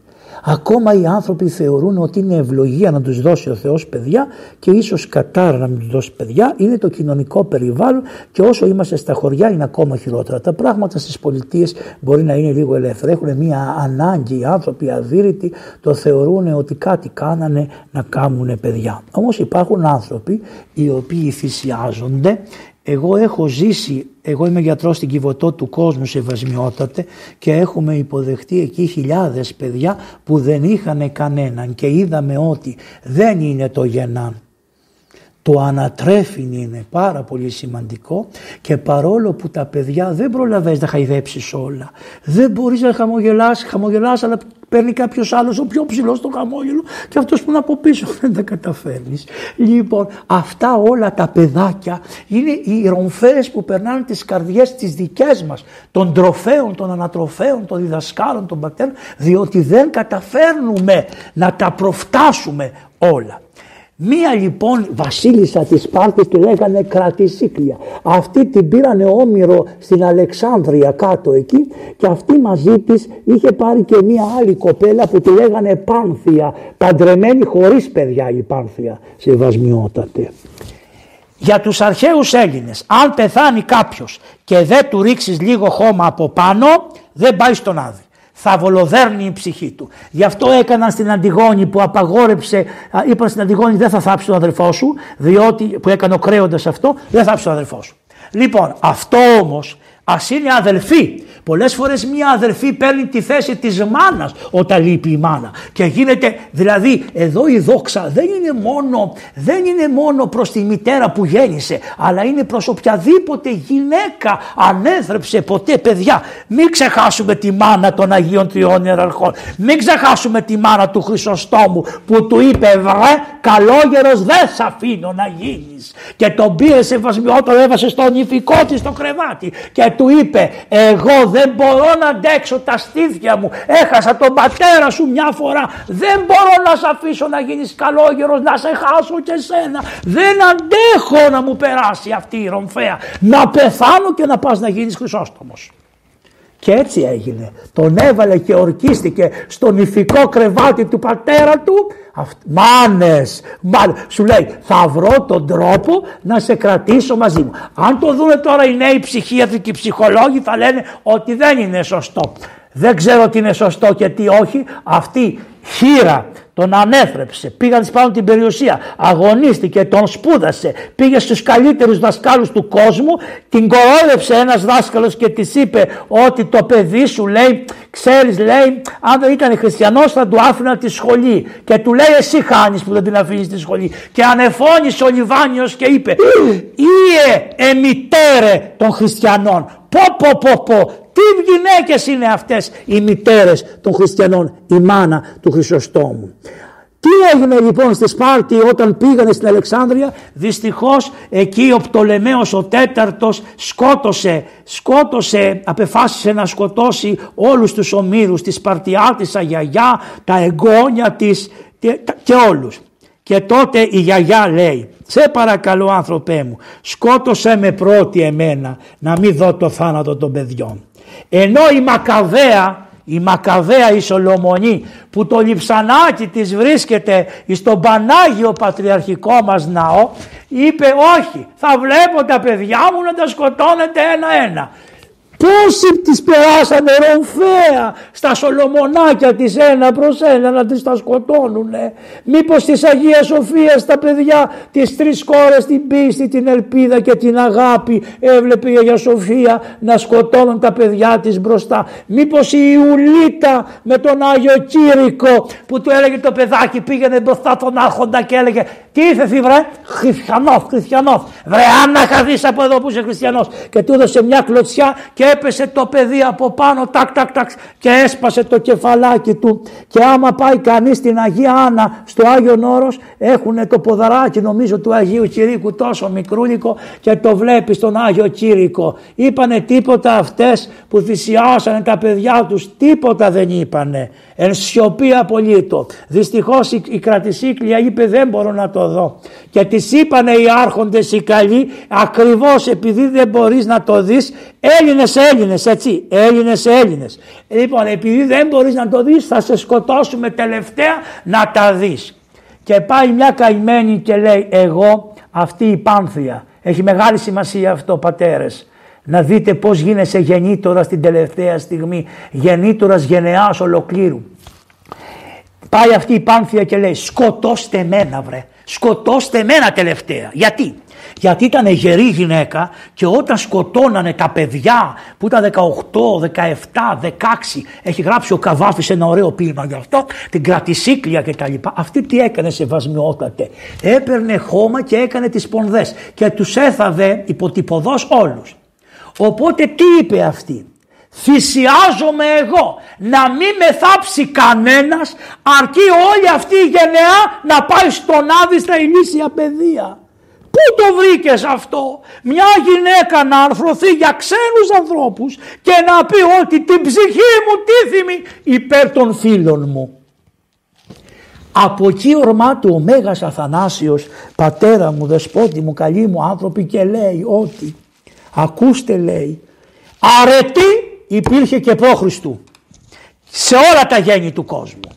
Δεν ήρθε ο Χριστός για να γίνουν οι άνθρωποι ενάρετοι και καλύτερα ενάρετοι. Όχι. Ο Χριστός λέει ο Μέγας Αθανάσιος που τον εορτάσαμε πριν λίγες μέρες λέει το εξής. Ο Χριστός λέει ότι ο Χριστός ήρθε στον κόσμο για να φιλιώσει το Θεό με τον άνθρωπο. Αρετές υπήρχαν πάρα πολλές και ίσως μερικές φορές οι εθνικοί είχαν εφερθεί πιο ενάρετα σε διάφορες φάσεις από ότι εφέρθηκε ο Δαβίδ ο βασιλιάς. Αλλά δεν είναι το θέμα εκεί. Το θέμα είναι ότι ο Χριστός έσπασε το μεσότυχο του θανάτου. Το μεσότυχο του θανάτου. Λοιπόν, μετά θέλετε να προχωρήσουμε παρακάτω. Επειδή είστε κριτικοί, μωρέ, να πούμε για τους τεσσαράκοντα μάρτυρες που θα γιορτάσουν σε λίγο. Ξέρετε ότι ένας από τους μάρτυρες ευασμιότατε δεν απόθανε. Ήτανε γερή κράση, αντρί, αντρί, το ρίξανε μέσα στην παγωμένη λίμνη και το βγάλανε ίσα που ανέπνεε. Και επειδή τον είδανε, το λυπηθήκανε, μέχρι και οι στρατιώτες το λυπηθήκανε. Έχω εδώ το λόγο του Αγίου Βασιλείου του Μεγάλους στους Αγίους Τεσσαράκοντα Μάρτυρες και λέει ότι οι μητέρες λέει ας διδαχθούν από την ιστορία αυτής της καλής μητέρα, μητέρας. Μόλις η μάνα είδε ότι ο γιος της βγαίνει από τους μάρτυρες και αντί 40 γίνονται 39 Επήρε μόνη της με τα χέρια της το λείψανο του γιού της που δεν είχε πεθάνει ακόμα και ενώ τα είχαν φορτώσει πάνω σε μια βοηδάμαξα και πηγαίναν να τα κάψουν και να ρίξουν μετά τα καμένα τους τα κόκαλα μέσα στον ήρη ποταμό λοιπόν η μάνα πήγαινε από πίσω και του έλεγε ξεψύχα, ξεψύχα να μην πάει τσάμπα η θυσία σου σε παρακαλώ πήγαινε με αυτούς που διάλεξες με τα παιδιά αυτά που διάλεξες ανέβα και όταν ξεψύχησε με χαρά η μάνα δίνει μία και το πετάει το λείψανο επάνω, επάνω στα υπόλοιπα 439 σώματα και συνεπληρώθηκε πάλι ο αριθμός των τεσσαράκοντα. Όσο είναι το μαρτύριο όλων των τεσσαράκοντα είναι το μαρτύριο των μανάδων που το έβλεπαν. Όσο είναι το μαρτύριο του Χριστού είναι και το μαρτύριο της Παναγίας. Δι' αυτό θα σας θυμίσω σε βασμιότατα έναν ποιητή που είπε τον της αγάπης αίματα με πορφύρωσαν. Τι εννοεί με αυτό; Ο Ιωάννης ο Θεολόγος και η κυρία Θεοτόκος ήταν αυτές οι οποίες όπως και η, και η Μαγδαληνή και τα λοιπά, αυτές παρέστησαν εις το Σταυρό και άρα συμμετείχαν στο πάθος του Χριστού και άρα επειδή συμμετείχαν στο πάθος του Χριστού δεν χρειάστηκε να πεθάνουν με μαρτυρικό θάνατο, πεθάνανε όλοι ξαπλωμένοι στον κράβατο αυτοί διότι είχαν πεθάνει συν το Χριστό τη Αγία και Μεγάλη Παρασκευή. Έτσι και αυτές οι μητέρες αυτή η μητέρα που έδωσε το παιδί της είχε πεθάνει και αυτή μαζί το παιδί της και έγινε μητέρα μάρτυρος μεγάλο. Αυτό είναι από τους, είπαμε, από τους Αγίους τεσσαράκοντα μάρτυρες. Να πάμε και σε κάτι δικό σας που τα αρέσει τον κριτικό να σας πω καμιά ιστορία δικιά σας. Ξέρετε Ταρκάδη, το ξέρετε πολύ καλά Ταρκάδη.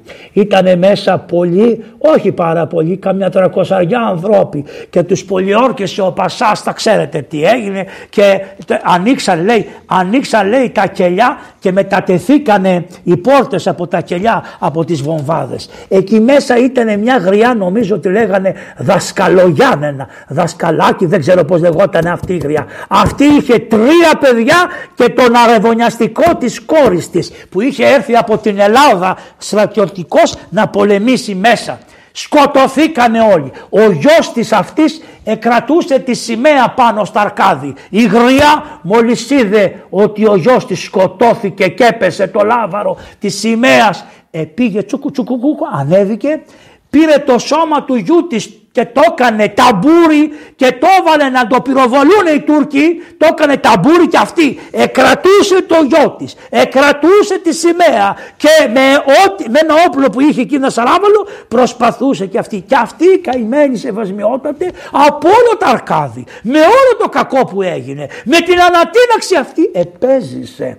Γι' αυτό ο Θεός πώς τα, ποιος ξέρει και επέζησε και η ελληνική πατρίδα μας, η καλή μας η πατρίδα την έστειλαν στοιχείο, δεν είχε να φάει στοιχείο σεβασμιότητα και μετά νομίζω ότι την φέρανε εδώ, πολλοί κριτικοί είχαν έρθει στο τολό και κάπου εκεί πέρα εκοιμήθη αυτή η δούλη του Θεού, ο Θεός να την αναπαύσει. Έτσι νομίζω, μπορεί να κάνω και κάποιο λάθος. Ξέρετε, μερικοί με κυνηγάνε, μήπως είπε αυτό το ιστορικό λάθος, το έπαιζε και στο κλπ.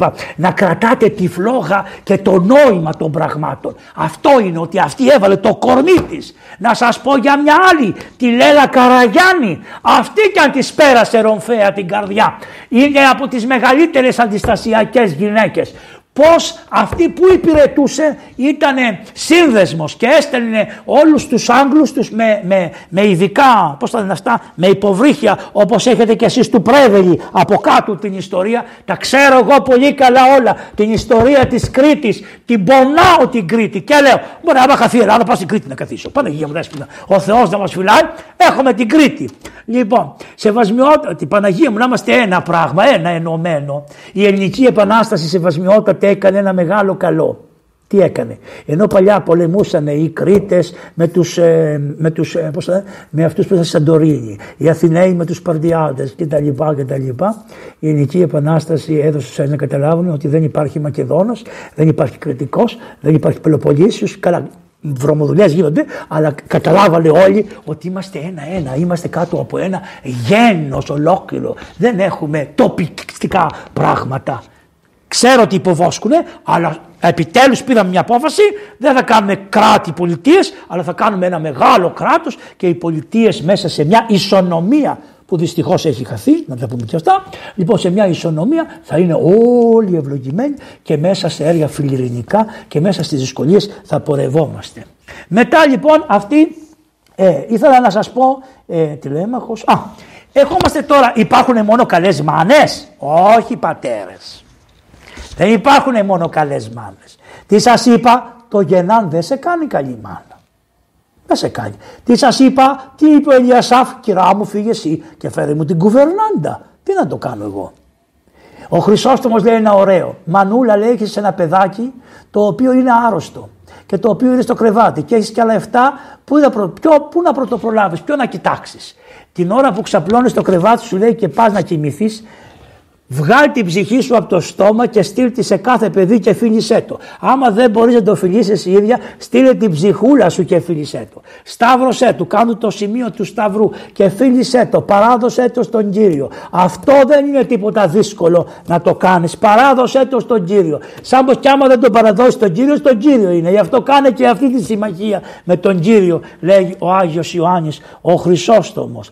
Είπαμε δεν υπάρχουν μόνο καλές κακέ μάνε, υπάρχουν και καλές μάνες μάνες και κακές μάνες. Θα σας πω εγώ για μια μάνα που τη λέγανε Θεοδοσία. Αυτή είναι η μάνα του Αγίου του Αγίου ε, Προκοπίου. Αυτή η κακούργα η μάνα πήγε στον αυτοκράτορα το Διοκλητιανέ και του λέει έχω ένα γιο θα σου δώσω τόσο λεφτά να αγοράσω το αξίωμα του κόμητος και του έδωσε λεφτά και τον έκαμε κόμητο γιο της και τον έστειλε να σκοτώνει τους χριστιανούς από την Αντιόχεια μέχρι την Αλεξάνδρεια και παρουσιάστηκε ο Χριστός σε ένα σταυρό κρεμάμενος απάνω κρυστάλλινο και τον ε, έφερε στην πίστη. Όταν το έπαθε η μάνα ότι το παιδί γύρισε στην ορθ έγινε ο χριστιανός ορθόδοξος σηκώνεται και πάει στο Διοκλητιανό και του λέει βρε Διοκλητιανέ το βλαμένο που γέννησα έγινε χριστιανός. Στο παραδίδω να το παιδέψεις να το κάνεις ό,τι θέλεις. Μου, μου, σπασε και τα είδωλα που είχαμε μέσα στο σπίτι. Σε παρακαλώ καταγκρέμισέ το.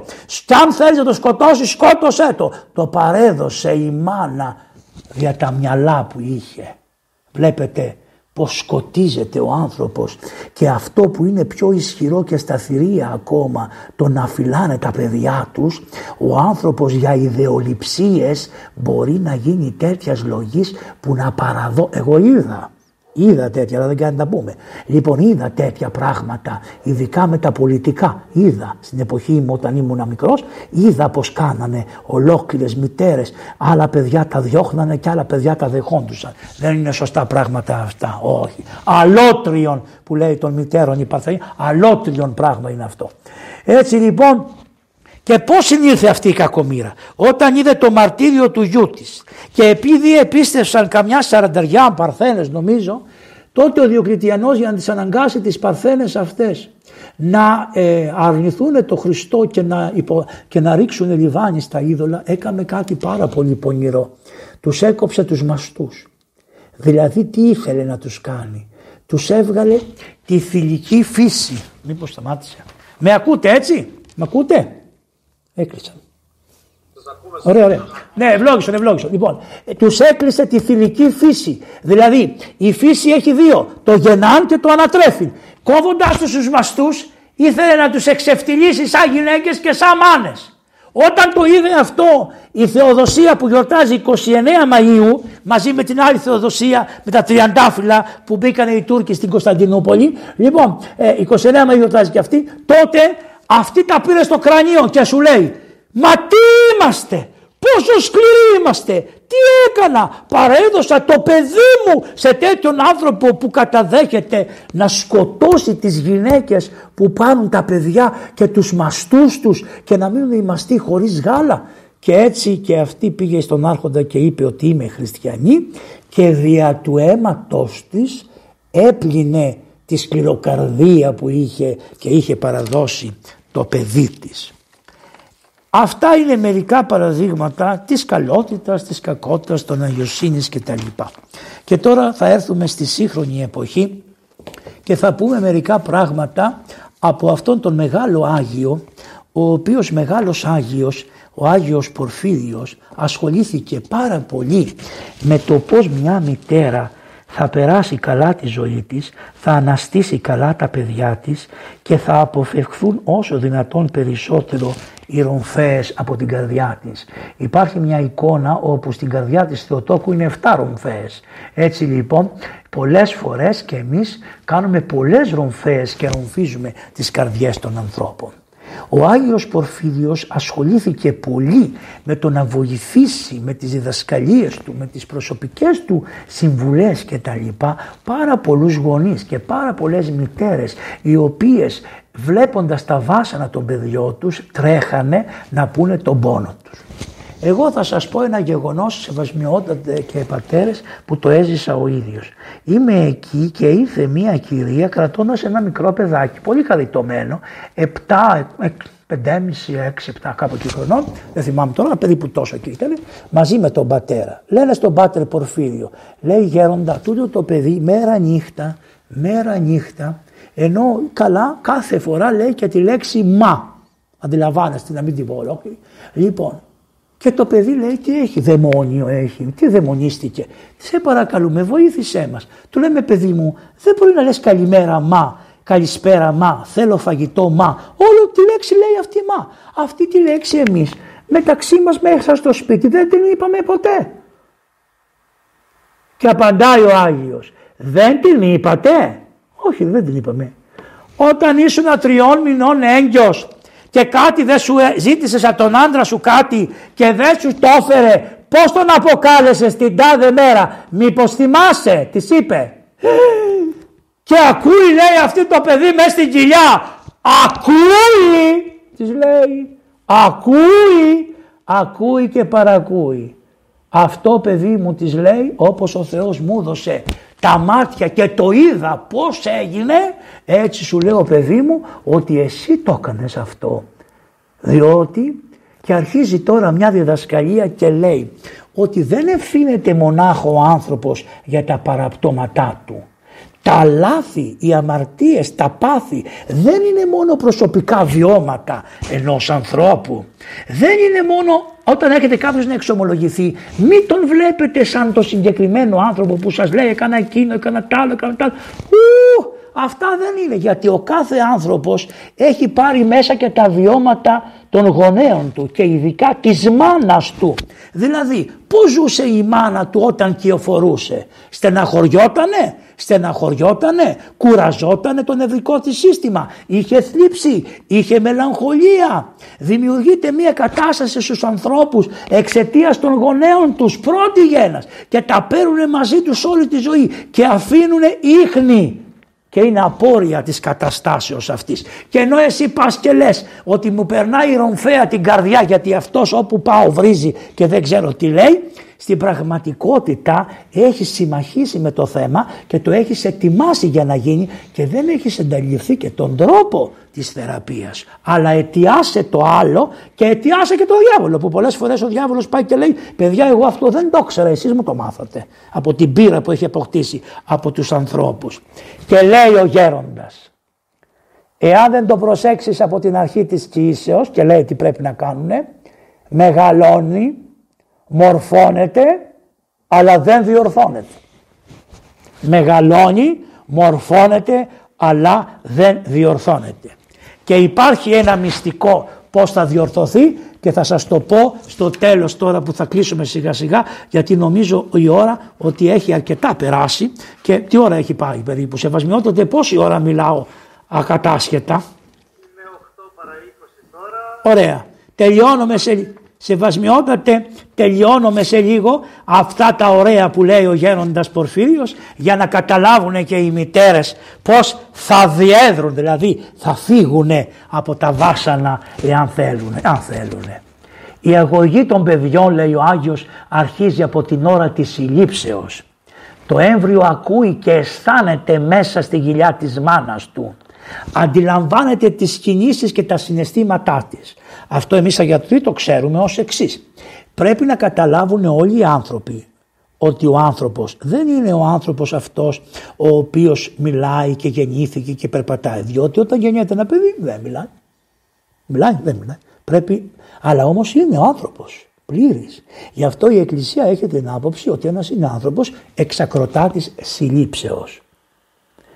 Το πρόβλημα που έχουμε σε βασμιότατε που δεν το πιστεύουμε αν ένας και συζητάνε μερικοί αν ο άνθρωπος είναι εξακροτάτης συλλήψεως και τα λοιπά είναι εβραϊκή παράδοση. Στο τώρα μέσα υπάρχουν τα στάδια που ένας άνθρωπος από ζώο γίνεται άνθρωπος και περίπου ολοκληρώνει τη διαδικασία του στο 12ο έτος της ηλικίας. Γι' αυτό πήγαν το Χριστό στο 12ο έτος στην Εκκλησία. Υπάρχει ολόκληρη σειρά στο τώρα πώς τα λέει. Αυτό αντιλαμβάνεστε υπογείως, υποδοή, ε, επηρεάζει διάφορα ενώ η Εκκλησία μας ε, επομένει και στους αρχαίους Έλληνες διότι όποιος έπαιρνε γι' αυτό και ο Ιπποκράτης πάρα πολύ ωραία λέει μεταξύ των υποχρεώσεων του γιατρού δεν θα δώσω ποτέ φάρμακο για να φθαρεί άνθρωπος που είναι στην κοιλιά είναι στον όρκο μας αυτό κα, κανονικό.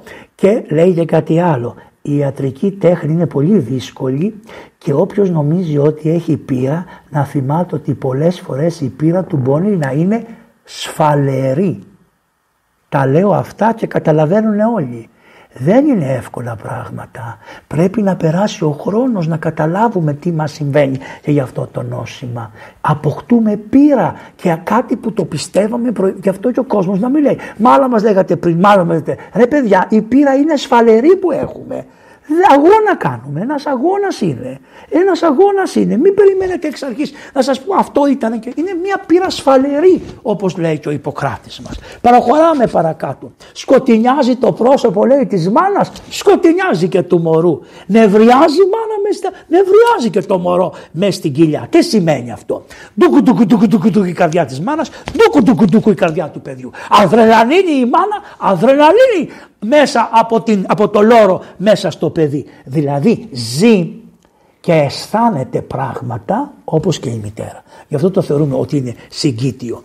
Αν δε η μάνα δεν το θέλει το έμβριο και αν δεν το αγαπάει αυτό το αισθάνεται και μετά δημιουργούνται τραύματα σε όλη τη ζωή.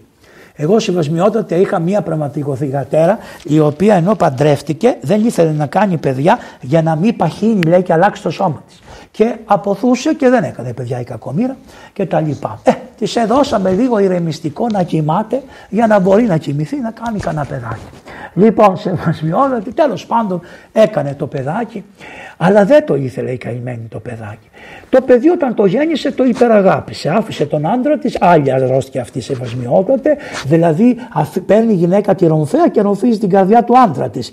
Βλέπετε πως σας τα πάω, τάκα τάκα τάκα επαγωγικά. Και τι διαλύματα είναι αυτά. Κυρά μου δεν σε πάντρεψα με το γιο σου στην εκκλησία, κυρά μου σε πάντρεψα με τον άντρα σου. Και το λέει ο, ο Άγιος Ιωάννης ο Χρυσόστομος ότι όταν η, η, γυναίκα πει ότι δεν αγαπάς πια ή το ανάποδο αγαπάς περισσότερο τα παιδιά μας θα πρέπει να πει ο άντρας ή η γυναίκα τα σκοτώνω γιατί μας ένα κάνω κι άλλα. Αλλά χωρίς εσένα δεν μπορώ να έχω τα παιδιά το λέει ο Χρυσόστομος μέσα σε λόγο ειδικό περί της αγάπης ότι προηγείται η αγάπη των γονέων και το λέει και ο Άγιος παρακάτω εδώ προηγείται η αγάπη της τεκνογωνίας και της ανατροφής των τέκνων.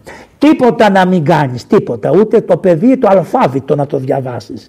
Εάν ζεις με τον άντρα σου ή η γυναίκα με τον άντρα και ο άντρας με τη γυναίκα σε τελεία αγάπη και καλή σχέση μεταξύ τους που δυστυχώς είμαστε όλοι άρρωστοι από τους γονείς των γονέων μας και από τη γονή και τα λοιπά τα ξέρουμε όλα και από το περιβάλλον στο οποίο ανατρεφόμαστε. Γι' αυτό λέει ο Σαββόπουλος των γονιών τους στην ασχήμια θα πληρώσουν και αυτά τα ωραία τραγουδά, μην τα ξεχνά, όλα έχουν σημασία, όπω έλεγε ο πατήρ Ανανίας. Λοιπόν, με, τη, με την, την ευχή του να έχουμε και αυτού, γιατί πεθάνανε ο Ανανίας, ο Ιερεμίας και ο Κοσμάς. Εμείς αυτοί εδώ οι άνθρωποι στην εδώ ήτανε, είναι χαριτωμένοι, ο καθένας με τα χαραδίματά του, αλλά ήταν χαριτωμένοι άνθρωποι και αναπαυόμασταν πάρα πολλές ψυχές σε όλους αυτούς τους ανθρώπους με τα λάθη τους. Άνθρωποι, είχαν κάνει λάθη. Δεν πειράζει, με τα λάθη τους. Προχωράμε.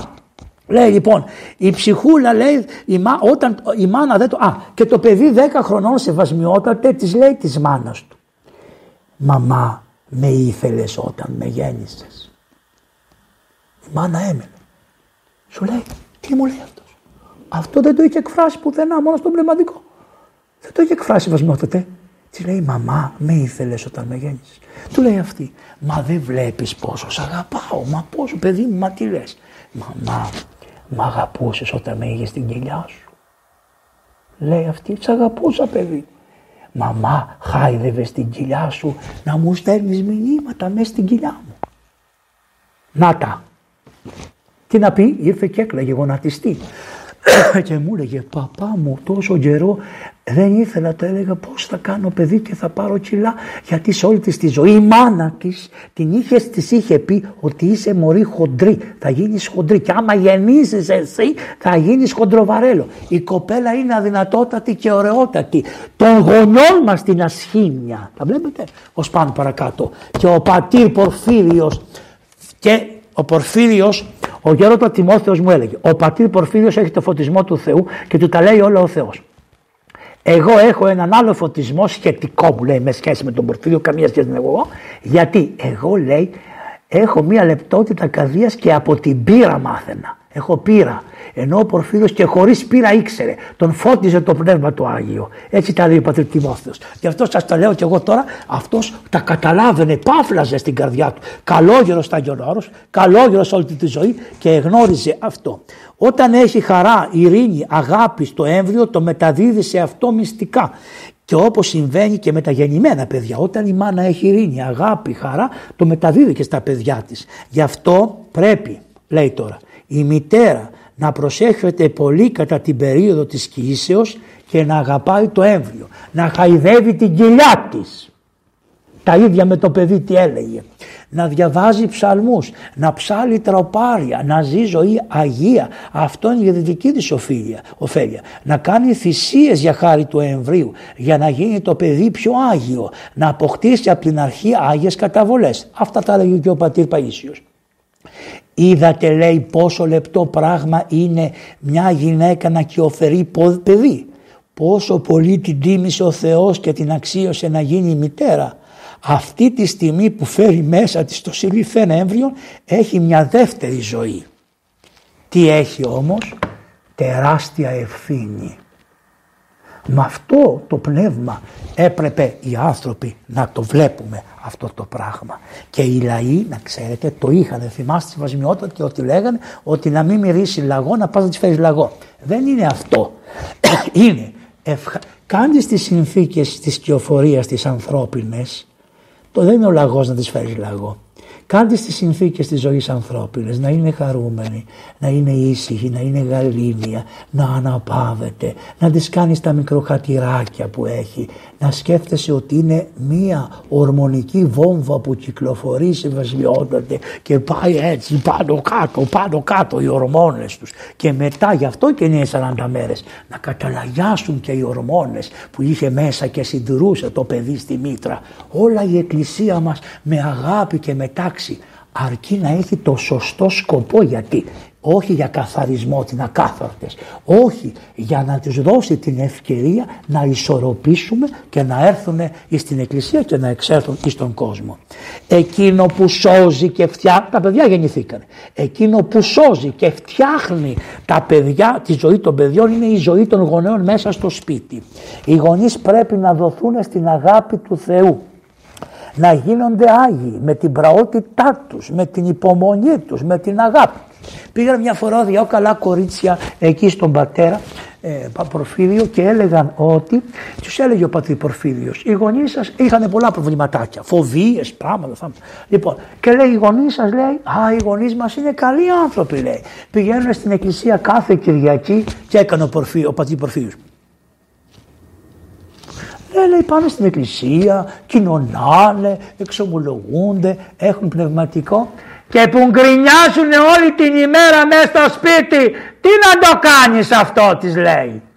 Λέει που το ξέρετε εσείς; Τι που το ξέρω, μα τα βλέπω όλα, τα έχω μπροστά μου, να τα της λέει. Την τάδε ώρα ο πατέρας σου είπε στη μάνα σου αυτό. Η μάνα, πάτερ δεν ήσασταν εκεί. Είμαι την ώρα που μου τα λέτε βάζω το νου μου μέσα στο σπίτι σας και βλέπω τι γίνεται. Και πετάγεται η μία αδελφή στην άλλη και λέει να πούμε την αλήθεια στον παππούλη. Παππούλη μου ψωμί γλυκό στο σπίτι από την κρίνια της μάνας μου και του πατέρα μου δεν έχουμε φάει ποτέ στη ζωή μας. Καλή πνευματική εξομολόγηση, νηστείες, ελεημοσύνες. Και τι έγινε ρομφές, στριμάδα να ρομφίζουν τα παιδιά τους, τον εαυτό τους, τους άλλους, αγκάθια, αγκάθια. Και τι θα γίνει ρε παιδιά τώρα, τι, δεν υπάρχει σωτηρία για αυτούς όλους τους ανθρώπους; Τι υπάρχουν τα ψυχοφάρμακα στο τέλος, στο τέλος; Τι υπάρχουν δηλαδή τώρα για να μην και τα λοιπά. Τι, τι υπάρχει ας πούμε, τι μπορεί να γίνει, τι έχει η εκκλησία; Εγώ δεν λέω να πας όπου θέλεις. Να πας να κάνεις ψυχανάλυση, να κάνεις όλα αυτά, να τα δεις και τα λοιπά. Τι υπάρχει για, αυτό, για, αυτό, τα, για, αυτά, για αυτές τις στεναχώριες που μετά πατικώνει, πατικώνει, πατικώνει, πατικώνει, κάνει το εγώ, το υπερεγώ. Ξέρετε όλα αυτά τα, τα φροϋδικά και τα λοιπά, μετά το Γιούγκ, όλα αυτά, όλα αυτά. Τι υπάρχει, τι θα γίνει, πώς μπορεί, τι έχει η Εκκλησία. Την εξομολόγηση που έρχεται και λέει, και λέει ότι πάτερ λέει έχω facebook. Εγώ απαγορεύω σεβασμιότατα να έχουν facebook οι άνθρωποι διότι λέω καλέ πότε προλαβαίνετε; Και έχω μια κυρία και μου λέει γράφω μηνύματα εναντίον της συμπεθέρας μου. Δηλαδή πολεμάει το παιδί του σεβασμιότατε γράφοντας αλλά δεν τα γράφει τα μηνύματα σωστά. Τα υπονοεί ώστε άμα διαβάσει συμπεθέρα να ξέρει ότι είναι μόνο για αυτήν. Και της λέω καλή μου κλείσει το facebook. Ναι Πατέρ Ευάγγελε θα το κλείσω το facebook. Ευχαριστώ πάρα πολύ που το, κλείσε, το κλείσε το facebook σεβασμιότατε. Έχετε μετά από τρεις μήνες η κόρη της, η, ναι, η, η, η, η, κόρη, η κόρη της εξομολογείται και μου λέει Πάτερ η μαμά σας υπάκουσε και έκλεισε το facebook αλλά έρχεται στο facebook το δικό μου όταν έρχεται στο σπίτι και λέει του παπά μου είπε να μην το χρησιμοποιήσω το δικό μου το δικό σου μπορεί να κάνω κάτι και το κάνεις έλα Παναγία μου την καλό και της λέω, άκουσε της λέω, ή facebook ή πνευματικό. Έφυγε σε βασμιότατη. Έφυγε. Προτίμησε να έχει το facebook της και έφυγε από το πνευματικό. Που εγώ δεν θέλω και κανένα να σε βασμιότατε, διότι Άμα εφαρμόσω τι είπε ο πατήρ Πορφύριος για την εξομολόγηση, εγώ δεν πρόκειται να σας ξαναβγώ να σας μιλήσω ποτέ. Θα πρέπει να κάνω αυτό που λέει ο γέροντας, διότι έτσι μόνο μπορεί να καθαριστεί ο άνθρωπος και να του έθηκε μια ευλογία και να ευοδοθεί το πράγμα καλά. Θα σας πω τι έλεγε παρακάτω.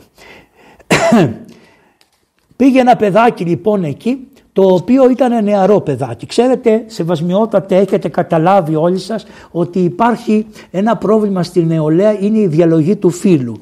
πολλές μητέρες έρχονται και έχουν υποψιαστεί ότι ο γιος τους είναι ομοφιλόφιλος και ταράζονται πάρα πολύ όταν το πρωτομαθαίνουν και ταράζονται οι γυναίκες και οι πατέρες και όλοι πά θεωρούν και τα λοιπά. Και πολλοί βρίσκονται σε μια δυσκολία τι να κάνουν σε αυτό το παιδί, να το αποδιώξουν, να το, να το συμπαρασταθούν, να σηκώσουν την ύβρη του κόσμου, να το εξαφανίσουν, να το στείλουν σε άλλα μέρη. Αυτές είναι ρομφές. Ρομφές είναι αυτές για τις ψυχές των γονέων. Δεν είναι ρομφές για τις ψυχές των πραγματικών πιστών γονέων. Όχι το παιδί τους μπορεί να μην γίνει. Όχι, δεν είναι αυτό. Απλώς ο άνθρωπος του Θεού λέγει ο Θεός θα τα φέρει έτσι να σωθούν με τις προσευχές και τους Αγίους θα σωθούν και τα παιδιά μου. Εγώ θα κάνω έναν αγώνα και ησυχάζει, αφήνει το θέλημά του στο Θεό. Αν δεν την ξέρεις αυτή τη μέθοδο να αφήσεις το θέλημά σου στο Θεό, σε τρελαίνουν αυτά τα γεγονότα. Και άμα σου μπήκε στο σπίτι και είναι το μισό, σαν με διαφήμιση την έχετε μάθει, το μισό από εδώ άλλο, από εκεί άλλο και τα λοιπά. Εγώ δεν ασχολούμαι την οι άνθρωποι, δεν με νοιάζει, απλώς λέω για τους γονείς που υπάρχουν γονείς, δικαίωμά τους είναι να έχουν μια άλλη αντίληψη. Άνθρωποι, παιδιά τους είναι. Δεν με ενδιαφέρουν αυτά, τι κάνει ο καθένας. Εγώ να το προσέξουμε αυτό διότι η Εκκλησία τα έχει όλα τις παιδιά, όλα, όλα είναι της Εκκλησίας παιδιά, δυνάμει Άγιοι, είναι στην πορεία να γίνουν Άγιοι, δεν πετάμε, ε, δεν έχουμε την πολυτέλεια ούτε το μάτι να κάνουμε έτσι σε έναν άνθρωπο, για οποιοδήποτε θέμα.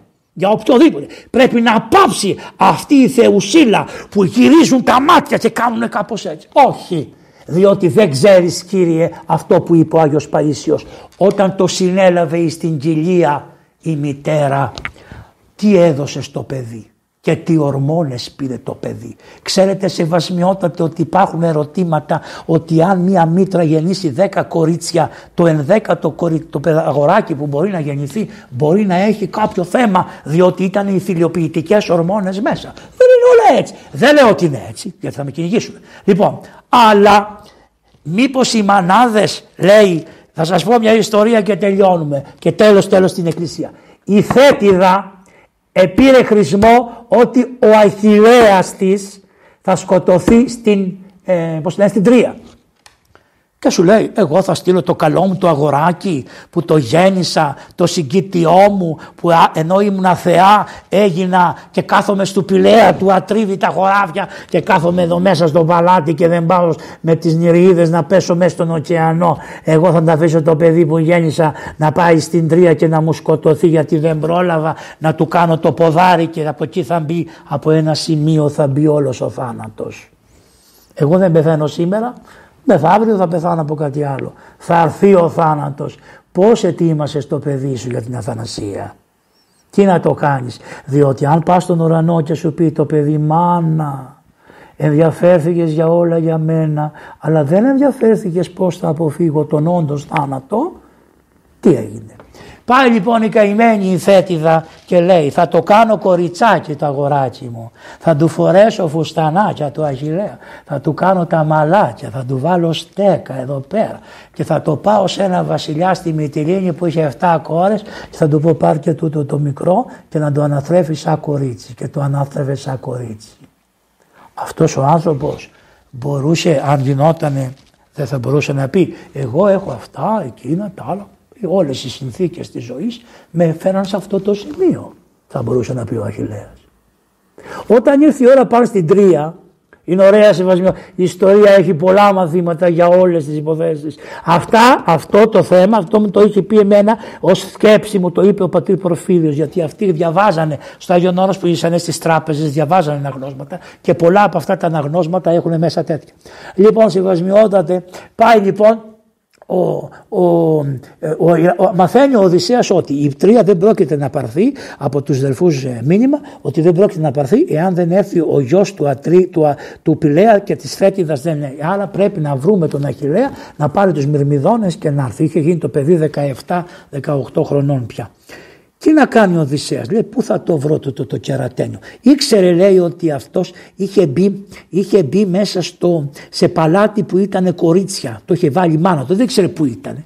Πήρε λοιπόν σε βασμιότατε σαν το ξυλούρι το δικό σας που λέει ο πραγματεύτης, κουβαρίστρες, παπά και τα λοιπά εδώ, τα καλά όλα. Και γύριζε όλα τα νησιά και πουλάγε και φώναζε οι κουβαρίστρες, κτενάκια έχω για τα κορίτσια πως καθευτίζονται και εκείνο και το άλλο και έφτασε στη Μυτιλίνη και άνοιξαν οι πόρτες του βασιλείου και βγήκανε όλοι οι οχτώ κοπέλες και από εκεί λιγούμενος και ο Αχιλέας και Κουνιστούλης και τα λοιπά γιατί αυτό είχε μάθει ο άνθρωπος εκεί να ζεις το στραβό αν κοιμηθείς το, το πρωί θα στραβοβλέπεις λοιπόν λέει το υπαρημία και πάει σε βασμιότατε και το παιδί όπως ήτανε, όπως ήτανε ο πονηρός ο Οδυσσέας είχε βάλει ένα σπαθί από κάτω. Από τα, από, όλα τα κορίτσια πήρανε, πήρανε, πήρανε. Όλα τα κορίτσια πήρανε τα αυτά, τα μπιχλιμπίδια και ο Αχιλέας πήρε το σπαθί. Και μόλις το πήρε το σπαθί, του πιάνει ο Οδυσσέας το χέρι και του λέει «Ρε, είσαι άντρας, γιατί του λέει το σίδερο έλκει τον άντρα και ο άντρα το σίδερο. Δηλαδή το σπαθί τραβάει τον άντρα και ο άντρα του λέει είσαι άντρας. Λέει τι είσαι λέει, έχεις κάποια σχέση με αυτές. Όχι λέει είμαι ο γιος ο Αχιλέας της θέτει. Του τα πετάνε όλα σε βασμιότατε και έγινε αυτός που οδήγησε τις Μυρμηδόνες. Τι σημαίνει αυτό; Να μην φοβόμαστε ούτε το περιβάλλον διότι το περιβάλλον εκμαυλίζει τους ανθρώπους. Να φοβόμαστε τους εαυτούς μας που δεν εργαστήκαμε από την πρώτη στιγμή που είπε ο Χριστός ότι ο σπύρον εν δάκρυση εν αγαλιάσει θερεί Από τον πρώτο σπόρο που έσπηρε ο άντρας της γυναίκας στο χωράφι, το ινί, το ινί του άντρα, χαίρε άρουλα βλαστάνουσα ευθυνή ανηλασμών. Δεν σε άρρωσε κανένας εσένα Θεοτόκε, αυτό είναι. Από την πρώτη στιγμή που βγαίνει ο άντρας, από τότε και οι δυο πρέπει να ενδιαφέρονται το γενόμενο τι θα είναι και να ευαριστήσει το Θεό. Να το κάνουμε με σκοπό για να γίνει Άγιος. Σεβασμιότατε θέλω να σας πω και τελειώσαμε τώρα αυτό που είπε ο Άγιος ότι πώς μπορεί ένας άνθρωπος να διορθώσει επειδή είπαμε ότι είναι πολλά αδιέξοδα με αυτόν τον τρόπο. Βλέπετε πάρα πολλά αδιέξοδα. Πολλά αδιέξοδα. Παιδιά φεύγουν από τα σπίτια. Παιδιά πέφτουν στα ναρκωτικά. Πολλά θέματα, πολλά θέματα, πάρα πολλά θέματα. Αυτά είναι όλα τα μαχαίρια που μπίζονται στις καρδιές κυρίως της μητέρας αλλά και του πατέρα. Και να πω και την αλήθεια δεν πρέπει να ξεχωρίζουμε. Τα δύο είναι ένα να μην το κάνουμε αυτό. Πρέπει να είναι μια γιορτή τη πατρομητέρας, μητροπατέρας και των δύο προσώπων. Όχι στην κατάντια γονέας Α τη μια εβδομάδα και μετά θα αλλάξουμε, θα γίνεις εσύ γονέας Β. Εντάξει είπαμε, αλλά να έχουμε το ένα. Η Εκκλησία ή λέει ο Ντοστογεύσκης σε ένα σημείο ότι ο γέροντας Αμβρόσιος του είπε μια ημέρα ότι να ετοιμαστείτε για τον παράδεισο, ότι θα δει Δευτέρα παρουσία όταν θα δείτε τα δύο να γίνουν ένα και ότι ο άνδρας και η γυναίκα θα γίνουν επιτέλους ένα. Είναι πολύ σημαντικό αυτό. Και λέω και εγώ κάθε μέρα, αφού δεν γίνεται αυτό, δόξα ο Θεός, δεν είναι τώρα να πάμε τη Δευτέρα παρουσία, είναι καλό κριτήριο. Διότι δεν βλέπω εγώ πουθενά. Εδώ προσπαθούμε συμβασμιότατε, εγώ παντρεμένος 20 χρόνια και δεν ξέρω πολλές φορές, λέει ο Καντιώτης, ότι άμα βάλουμε μια μηχανή και δούνε τι σκέφτονται τα μυαλά μας του καθενός, του καθενός, μια διαίρεση είμαστε. Έχει μεγάλο αγώνα να επιτευχθεί η ενότητα. Τι όπλο έχει η Εκκλησία; Εγώ δεν το είχα προσέξει καλά. Ατόμαθα από αυτό το γέροντα. Την γενική εξομολόγηση. Βέβαια όταν οι άνθρωποι ακούνε τη λέξη γενική εξομολόγηση συμβασμιότατε νομίζουν ότι θα πάνε στον πνευματικό, ο πνευματικός θα αρχίσει να τους ρωτάει, έκαμε σε εκείνο ή να λένε αυτοί και τα λοιπά και να πούνε τις αμαρτίες τους. Γενική εξομολόγηση λέει ο γέροντας Πορφίδιος είναι το εξής. Ο πνευματικός κάθεται. Ενώ στις άλλες εξομολογήσεις είναι όρθιος, έλεγε. Στη γενική εξομολόγηση κάθεται. Γιατί, Γιατί μπορεί να κρατήσει 24 ώρες με διακοπές. Αυτό είναι ψυχιατρική, αν δείτε. Ψυχολογική. Καταλάβατε. Είναι σαν να τον βάζεις στον καναπέ να τον ψυχαναλύεις. Και τι λες στον άνθρωπο; Λέει, θα του πεις. Ό,τι θυμάσαι για τη ζωή σου πες το μου παιδί μου. Δεν θέλω τα κακά σου, θέλω και τις χαρές σου να ακούσω. Δεν θέλω τα μαύρα όλες τις στενοχώριες σου μόνο. Θέλω να έχεις τις χαρές σου. Και όσο εσύ θα μιλάς, εγώ δια του Πνεύματος του Αγίου που μου έχει δώσει, όχι διότι έχω αγωνιστεί σαν ασκητής, μην το βάζεις αυτό καθόλου, αλλά σαν ιερέας που μου το έδωσε η Εκκλησία, εγώ θα βλέπω μέσα στην καρδιά σου και κάθε τι που θα λες θα θεραπεύεται και θα έρχεται στα ίσα χωρίς να σου μιλήσω ποτέ. Μπορεί να μην χρειαστεί να σου πω τίποτα. Απλώς θα με βλέπεις ότι είμαι κοντά σου. Ότι ε, σου έχω αγάπη και σου ακούω. Δεν θα μου πεις τα καλά σου όμως, τα κακά σου. Όχι. Οτιδήποτε έχεις χαρεί, έχεις θλιβεί, έχεις πικραθεί, έχεις ε, επιθυμήσει. Όλα θα τα λες άνετα. Και μετά αυτό είναι αυτοίασης λέει ο Άγιος. Σεβασμιότατε εγώ αξιώθηκα να γνωρίσω και αυτόν τον άνθρωπο που εφάρμοσε αυτόν τον τρόπο λέγεται πατήρ Γεώργιος Φλωρόφσκι. Η ζωή μου εμένα είναι μια ζωή χαράς και πολλών ευλογιών. Δεν το περίμενα κι εγώ. Απλώς σαν σαμιαμίδι που λέτε στην Κρήτη ξέρετε αυτά τα κατά από εδώ και από εκεί. Λοιπόν εγνώρισα γέροντά μου ο πατήρ Γεώργιος ο Φλωρόφσκι είχε, του πήγανε ένα νέο ο οποίος ήταν υβιφρενής. Η σχιζοφρένεια είναι η χειρότερη ασθένεια ψυχιατρική μαζί με άλλες μορφές. Αλλά η σχιζοφρένεια καταλύεται η ύπαρξης του ανθρώπου. Και όταν εμφανιστεί νεαρά στην ηλικία, τότε βλέπετε ότι σας λέω για όλα τα μαχαίρια που περνάνε οι γονείς, όλα τα μαχαίρια. Λοιπόν, και η μητέρα. Όταν εμφανιστεί ε, στην αρχή της ιστορίας, ε, όταν εμφανιστεί νεαρός και λέγεται η βιφρένεια αυτό, τότε σεβασμιότητα ότι αυτό είναι μια δύσκολη υπόθεση. Και σχεδόν είναι αθεράπευτη. Τη δε εποχή του 1985-84 ήταν τελείως αθεράπευτα και τα φάρμακα βασικά μόνο οι εγκλισμοί στα ψυχιατρία ήταν. Οι γονείς λοιπόν ενός παιδιού στην Αμερική το οποίο ήταν ή Σερβόπουλο ή Ρωσόπουλο, δεν θυμάμαι. Λοιπόν, είχαν ένα παιδάκι που στην ηλικία των 13 χρονών τους εμφάνισε σχιζοφρένεια. Δεν είχαν τρόπο. Το παιδί δεν ρυθμιζόταν με τα φάρμακα ούτε με τα τίποτα. Και τότε προσέφυγαν σε αυτόν τον πατέρα Γεώργιο Φλωρόφσκι. Να θυμόσαστε είναι ο μόνος φιλέλλην πραγματικός Ρώσος, Ορθόδοξος ε, διδάσκαλος και πατέρας. Ξηγημένο αυτό.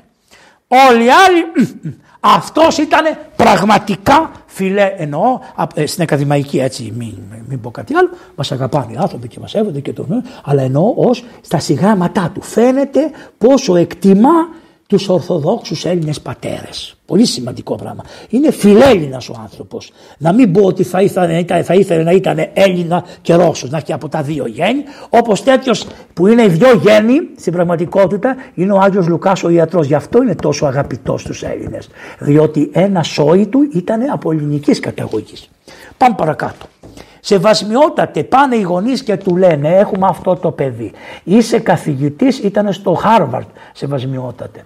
Τι θα κάνουμε, ε, τι να κάνουμε για αυτό το παιδί.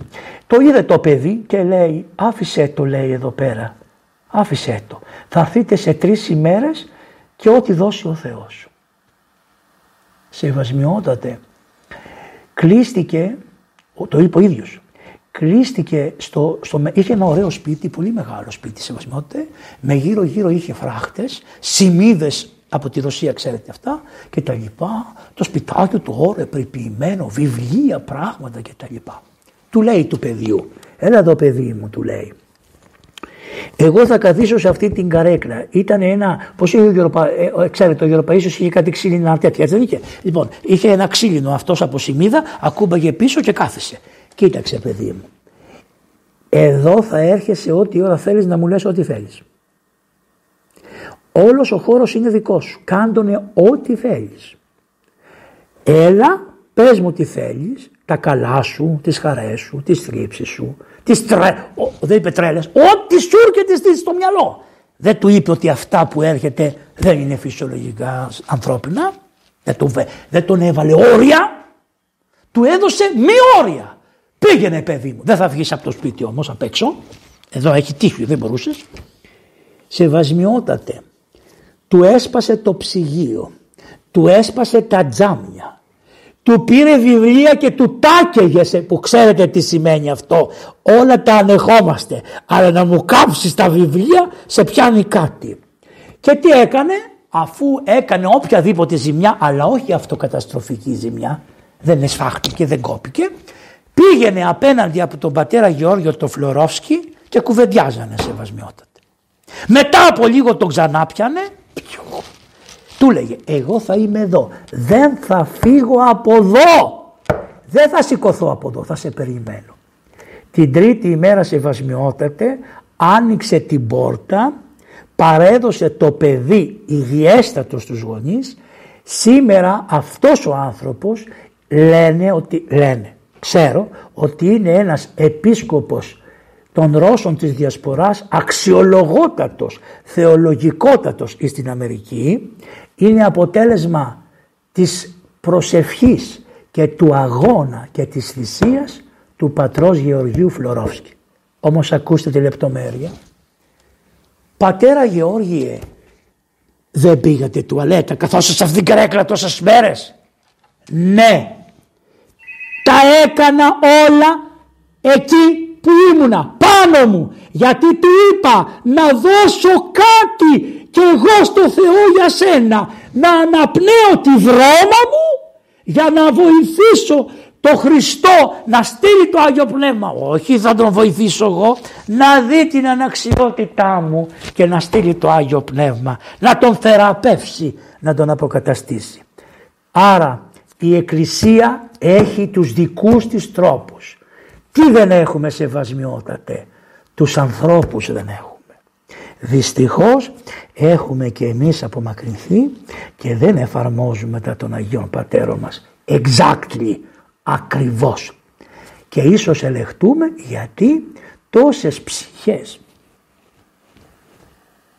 που τις περνάει η ρομφέα απλώς τις χαϊδεύουμε, τις βοηθάμε, τις υποστηρίζουμε αλλά πολλές φορές δεν ξέρουμε τον τρόπο διότι αγάπη είναι τα όρια.